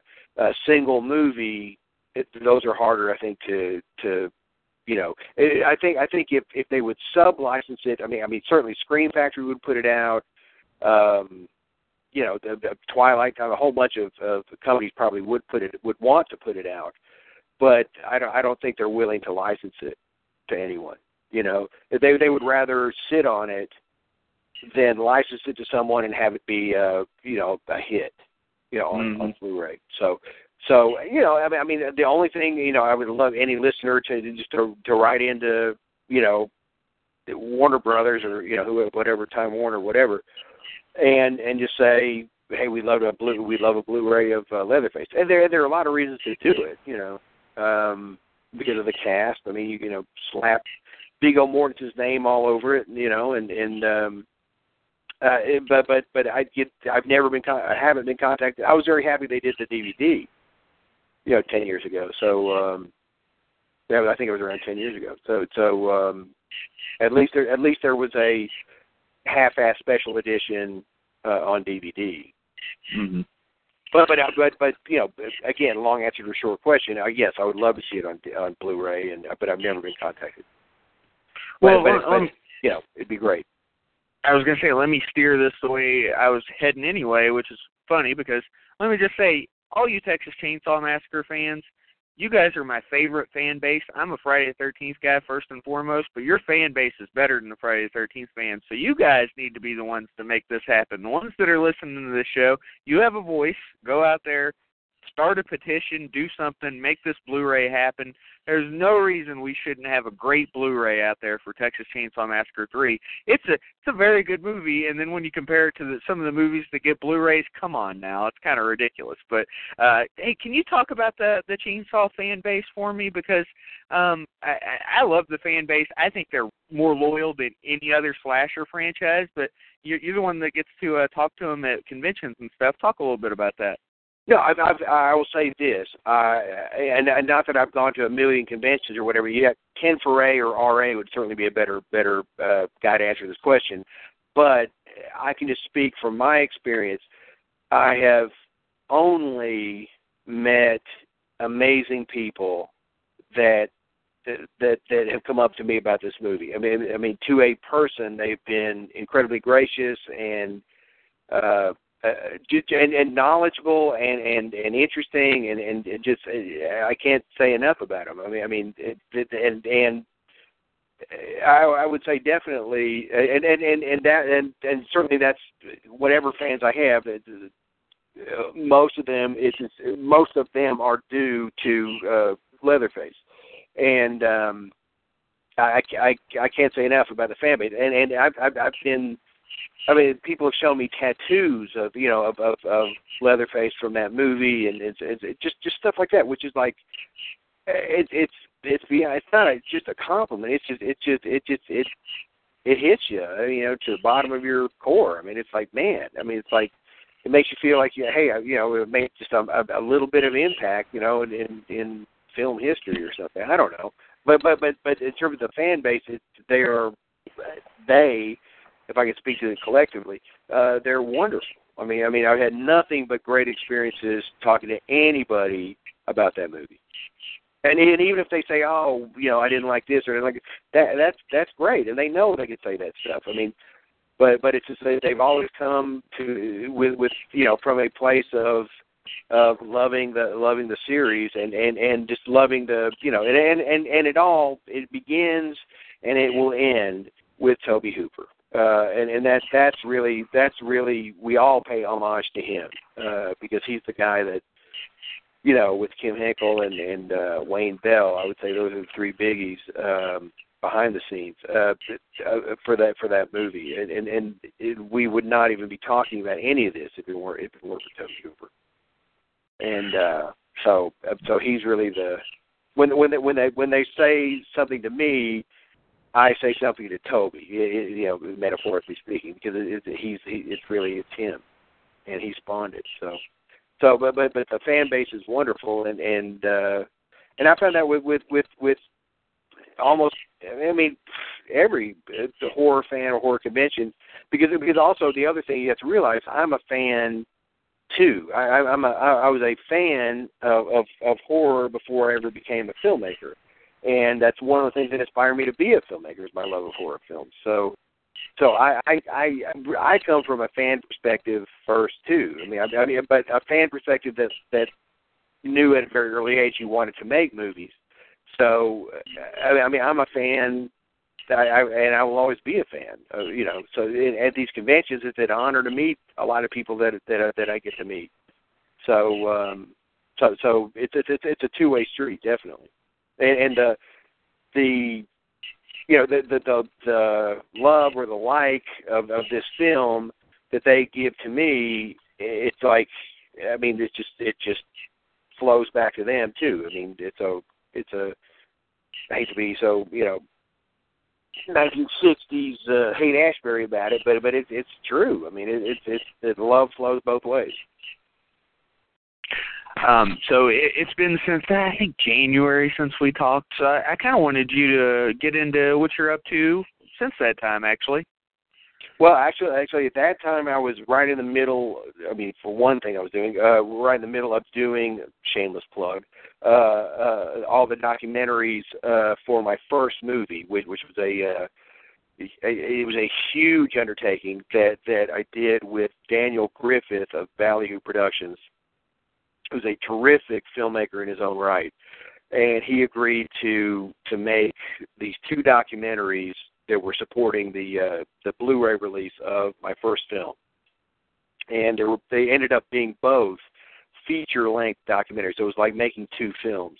So really, so like from let's say October, September, from September 2014 to really March of 2015. I was I was making helping make these these two documentaries that, that were feature length and and they were it was a great experience and and I didn't make them I, I helped make them in the sense that I gave Daniel everything that that uh, it was basically digging up my past by you know that basically uh, dredging up everything that made me start to be a filmmaker. So one of the documentaries was about growing up and making Super 8 films, and and the other documentary was about the making of From a Whisper to a Scream. So that that Blu-ray is available from Scream Factory. Uh, it's called From a Whisper to a Scream, and it's my first uh, film, which was a horror film starring Vincent Price. And it's and the two documentaries. Even if you hate the movie or didn't know anything about the movie, the two documentaries supporting the movie are better than the film itself in many ways. So that's yeah. why I was doing that. So, uh, so that that uh, that was a very painful experience in a lot of ways because you know, you you're immediately catapulted back 30 years and, and who who you were, who you thought you were, who you ended up being. It was just all very therapeutic. Um, I've got to say. Say so. Uh, any uh, any future things that you want to do uh, share with us that that you might well, have I mean, on the there are a horizon? few things, a few things in the works, but nothing nothing that I can share right now. But but but I will guarantee you will see another two things. You will see another movie from me, and you will see another horror film from me. They can't. Those are the things we like to hear. you can't keep you can't keep a good man down, and uh, you can't keep me down either. So uh, so um, believe me, I'll make yeah, I, I and because I love the genre, so so it's not it it's a genre that it's not I want to do nothing but horror, but I but I definitely want to do another horror film, and and and because I haven't done a horror film in, in a very long time, uh, and certainly one of my own in very very long time. So so I'm kind of chomping at the bit. I've got a couple scripts I'm working on, and and uh, and and independent filmmaking here in Georgia, where I am right now is uh, it's it's a very interesting place to be. And uh, Chattanooga, Tennessee, which I'm very near, has got a lot of things bubbling too. So uh, so it's a it's a it's a it's a interesting time, and you know, as you know, it's an interesting time in film to begin with, uh, just because you know transition uh, to I mean not just the transition to digital, but just just uh, just what makes a film and you know who makes the films and how how films get made and the the frustrating part is is the theatrical experience is has lessened on some level, but um, but for horror films it, it hasn't. You know, horror horror is really the only genre that that it, it improves the movie if you if there's an amateur component to it and you don't know who's on screen. Mm-hmm. And in almost any other genre, you can't say that about. Yeah, romantic It's hell of a comedy. Romantic comedy is always going to fucking work with Jennifer Aniston and you know Paul Rudd. Right. You almost need those. I mean, I'm saying those guys arbitrarily, but you know you know what I'm talking about. Doris Day and Rock Hudson. But Texas Chainsaw Massacre would have been a disaster with uh, you know uh, who would have been in the 1970s, like you know Alex Cord as Leatherface or something. You know, I mean, I mean uh, the fact it was all unknowns, it, it helped the movie immensely.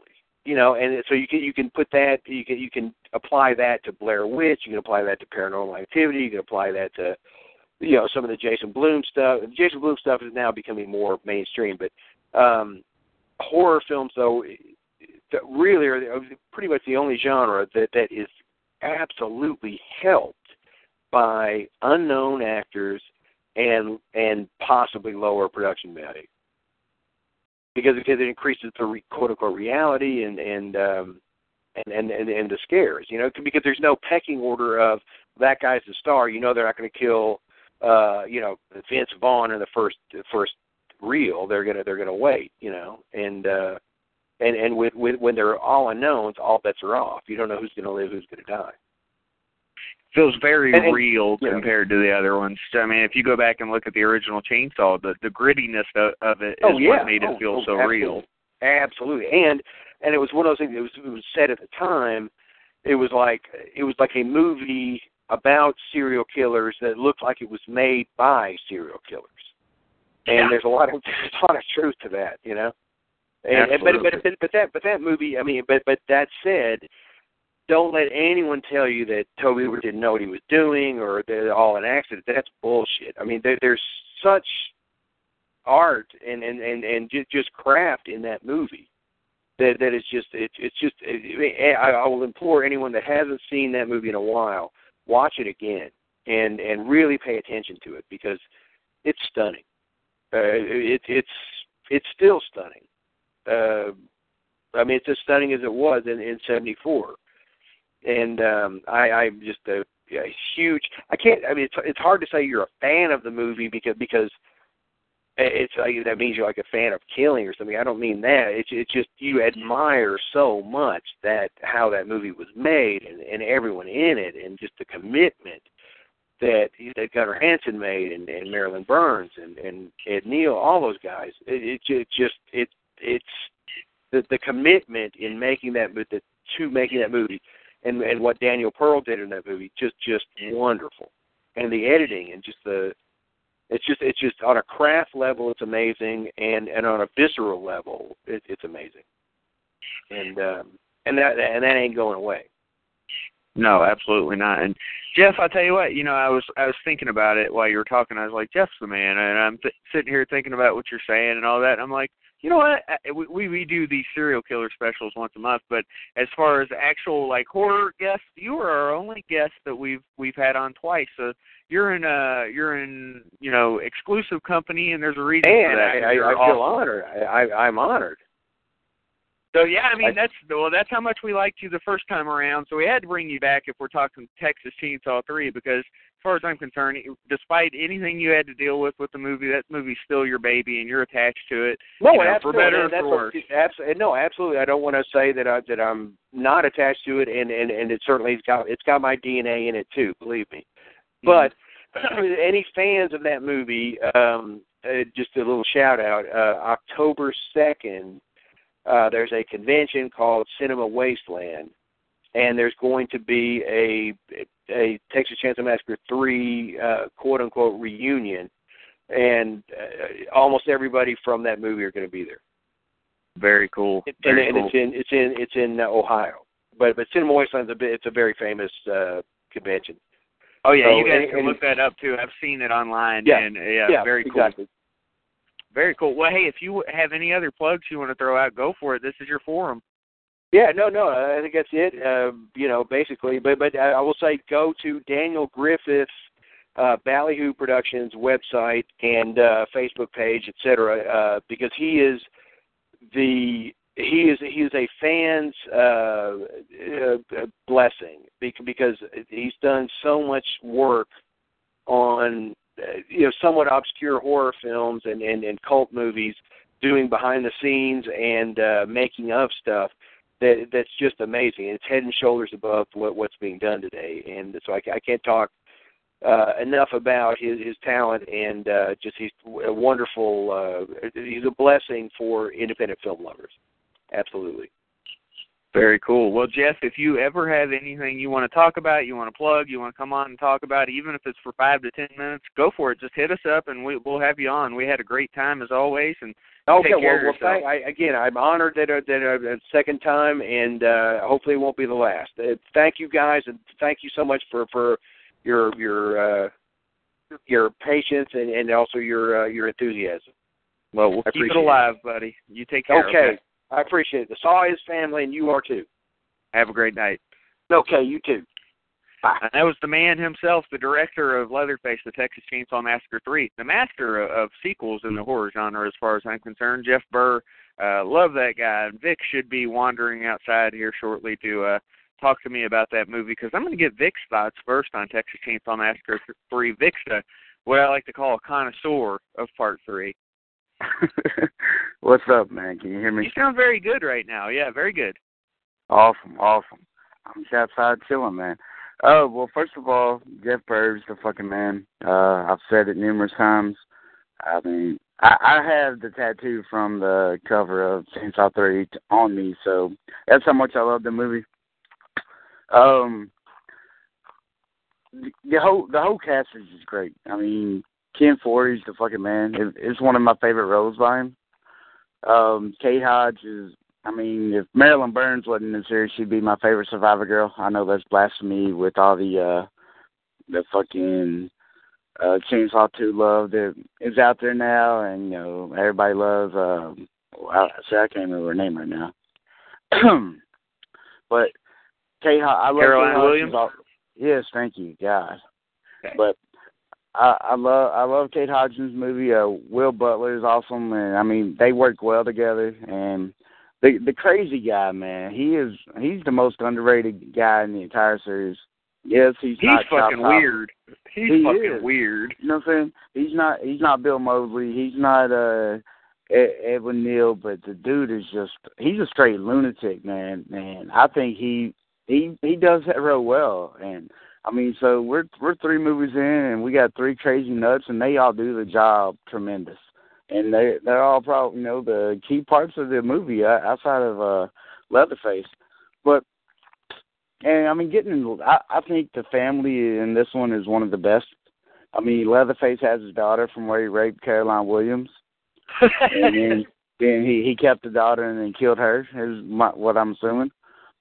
um, Grandpa is you know Grandpa whatever, but Jennifer Banko, I mean, she's only what like seven in this movie, maybe maybe not that old, six, five. no, I, I think know, she was like eleven, dude. She's a little older. What- no, maybe what- like nine. Maybe she's like What? nine.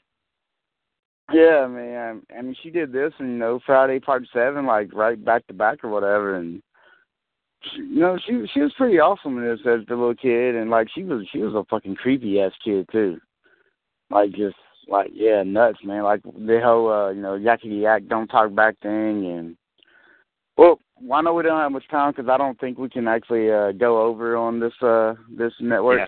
but so I'll go ahead and throw it out there. It is my favorite sequel out of the entire series. Um, that is blasphemy with a lot of people as well, but fuck you. It gets four out of four bloody chainsaws all day long for me.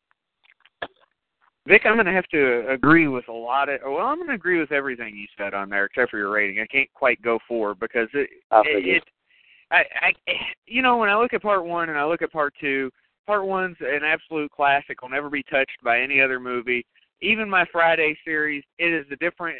It, those aren't even. They're just so different that Chainsaw is its own animal, and the only thing that even comes close to me is The Exorcist, and for different reasons in its own way.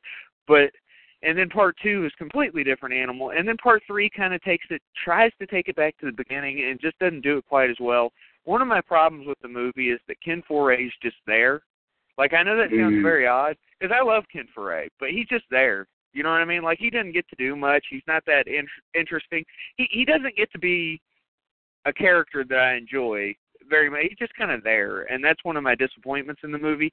Kate Hodge, I had kind of like swayed on her a little bit, but I still like her.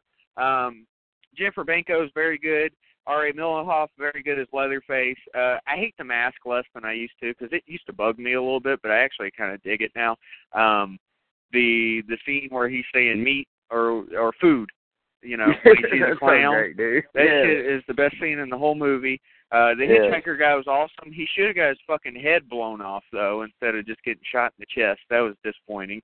But the Yeah, line where you know that. There's roadkill all over Texas was cool. Where Leatherface stuck the dude's hand in the oven was sweet. The hammer to the head on William Butler where he was hanging over the tub was pretty cool.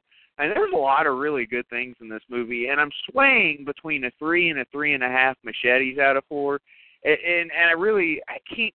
I, I'm going to stick with three. I think three out of four machetes for Texas Chainsaw Three. I'm probably going a little low on it, but I'll tell you this much: I give it a better rating than most people do because this movie does not get enough love. Is it a great movie? Eh, that's debatable. Is it a very good movie, especially at part three when you look at all the other part threes that are out there? Uh, I think it's very good. I mean, they could have really fucked this movie up, considering what Jeff Burr went through to get this movie made. So I think I think this movie deserves a lot of praise. And Vic, I guess with that being said, since we don't have a ton of time, I'll jump to uh, new Next Generation since I just had to watch that the the other day. I did that for you people, so I just want to let you know. I sat there and I sat there sober and I watched Texas Chainsaw Next Generation, uh, and I was like, this, like while I was watching it. And of course, I've seen it before, many times. No, Boy, not many times. Fuck that. That's stupid. I've seen at least four or five. Okay. and I'm sitting there and I'm like, they can't be fucking serious with this. They're like, they're they're screwing with me here. Like, I'm thinking to myself, this can't this can't be like. Surely they're not asking me to take this seriously. Surely what they're doing is this has to be like a comedy, and they're trying to. And I I still can't tell to this day. High points in the movie: Matthew McConaughey. That's it. Okay. That's it. There, there's fucking nothing else. There's some tits in the movie, but it's a body double, There's- so it doesn't count. So yeah, that's it, dude. That's it. Leatherface is a screaming faggot in this movie. It pisses me off, and I want to kick him down the stairs every five It's seconds, okay. screaming and fucking acting retarded, like it's worse okay. than he never should. It's okay. It, And as soon as he came out with tits and and then the dude licking Renee Zellweger's face and whatever else, man, I don't fucking know what. I don't get this movie, and I never will. Like Jason X, at least I understood it. This movie, I don't understand. There is no fucking comprehension to this movie. But that being said, Matthew McConaughey is so damn entertaining in this movie that it brings it up from what Jason X was, where Jason X is like a zero or a half a star out of four or a half a machete out of four. I give this a full machete out of four. One full machete, which is probably more than it should ever deserve. I mean, I, I can't argue with any of that. It's a flaming pile of shit. Um, it's a disgrace to the entire franchise. Um, the entire cast sucks outside of Matthew McConaughey. But whenever he stomps on the fucking dude's head and just like smushes it with his boot, I like yes. that. That was the I- chick. I like- it was the I chick like that. he did he did that too. Yeah, Because his yeah, face is awesome. Yes, I, I like that because he looked like he really did that somewhere in life. Yep. Yeah, I like that. But oh my god, how fucking horrible is this movie, dude? Like everybody fucking sucks. Um, but I will say this because I'm going to compare it to Jason X because that's what I have to do because I feel like they're on the same level. Mm-hmm. Um, watching Jason X when I was drunk, I was sober after watching it. Watching this when I was drunk, I actually I didn't enjoy it, but I thought it made the movie better, which it did not do for Jason X. So with that being said, I as just like you, I, I give it a full chainsaw out of four just because of Matthew McConaughey. I mean, his, his role was just so great. I'm sure he probably don't claim being in the movie ever. I wouldn't, but his, his I mean, his role was awesome. And I, I will say I have watched this movie a lot because it used to come on TV. You know, because none, no, none of the other ones ever came on TV, and but this one was always on like the movie channel or some random channel, USA or something. So I watched it a lot. I do on the DVD. I watched it like twice since I bought it, or no, probably just one time because that'd be stupid to watch it twice.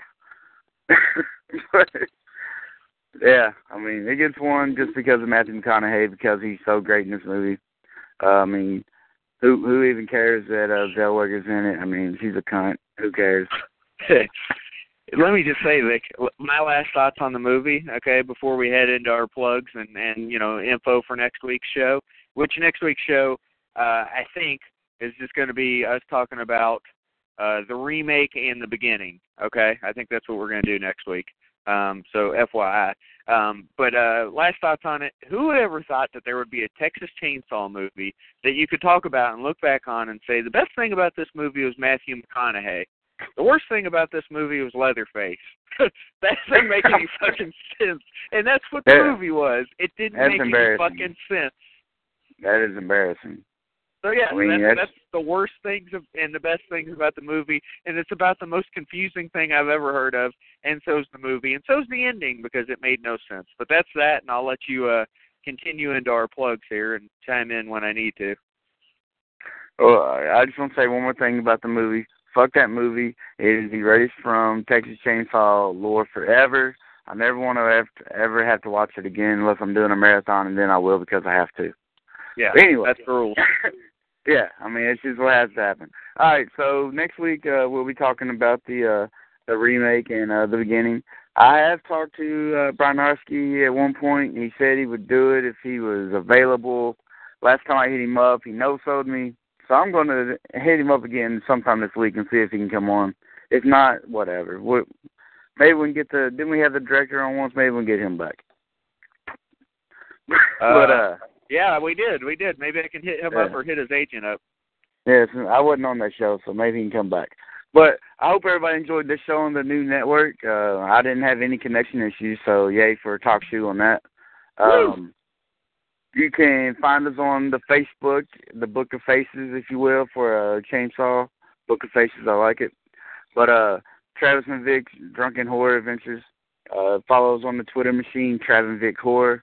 Same thing on Instagram, which I don't use as much as I should. I pissed in the bushes. Um, I, I, I'm gonna do that because I'm outside with the bushes right now. yeah, I did. Good job. Yeah. Um, the website which uh, we're actually using at the moment, uh, travinvictor.wordpress.com. We used Um, it well too. Yeah, do do we still got that uh that Yes. serial killer Go- poll going on? Go vote. Who who do you want us to talk about on October 26th? And we only got a few seconds left. Vlad the Impaler, um, uh, Elizabeth Bathory, or um, fucking Jack the Ripper. You have that's it probably for the show. But that's your choices. And Vic, I'm heading out. We'll see what happens on the show, and I'll talk to you next week. Okay. Alrighty, man. I'll holler at y'all later. Later.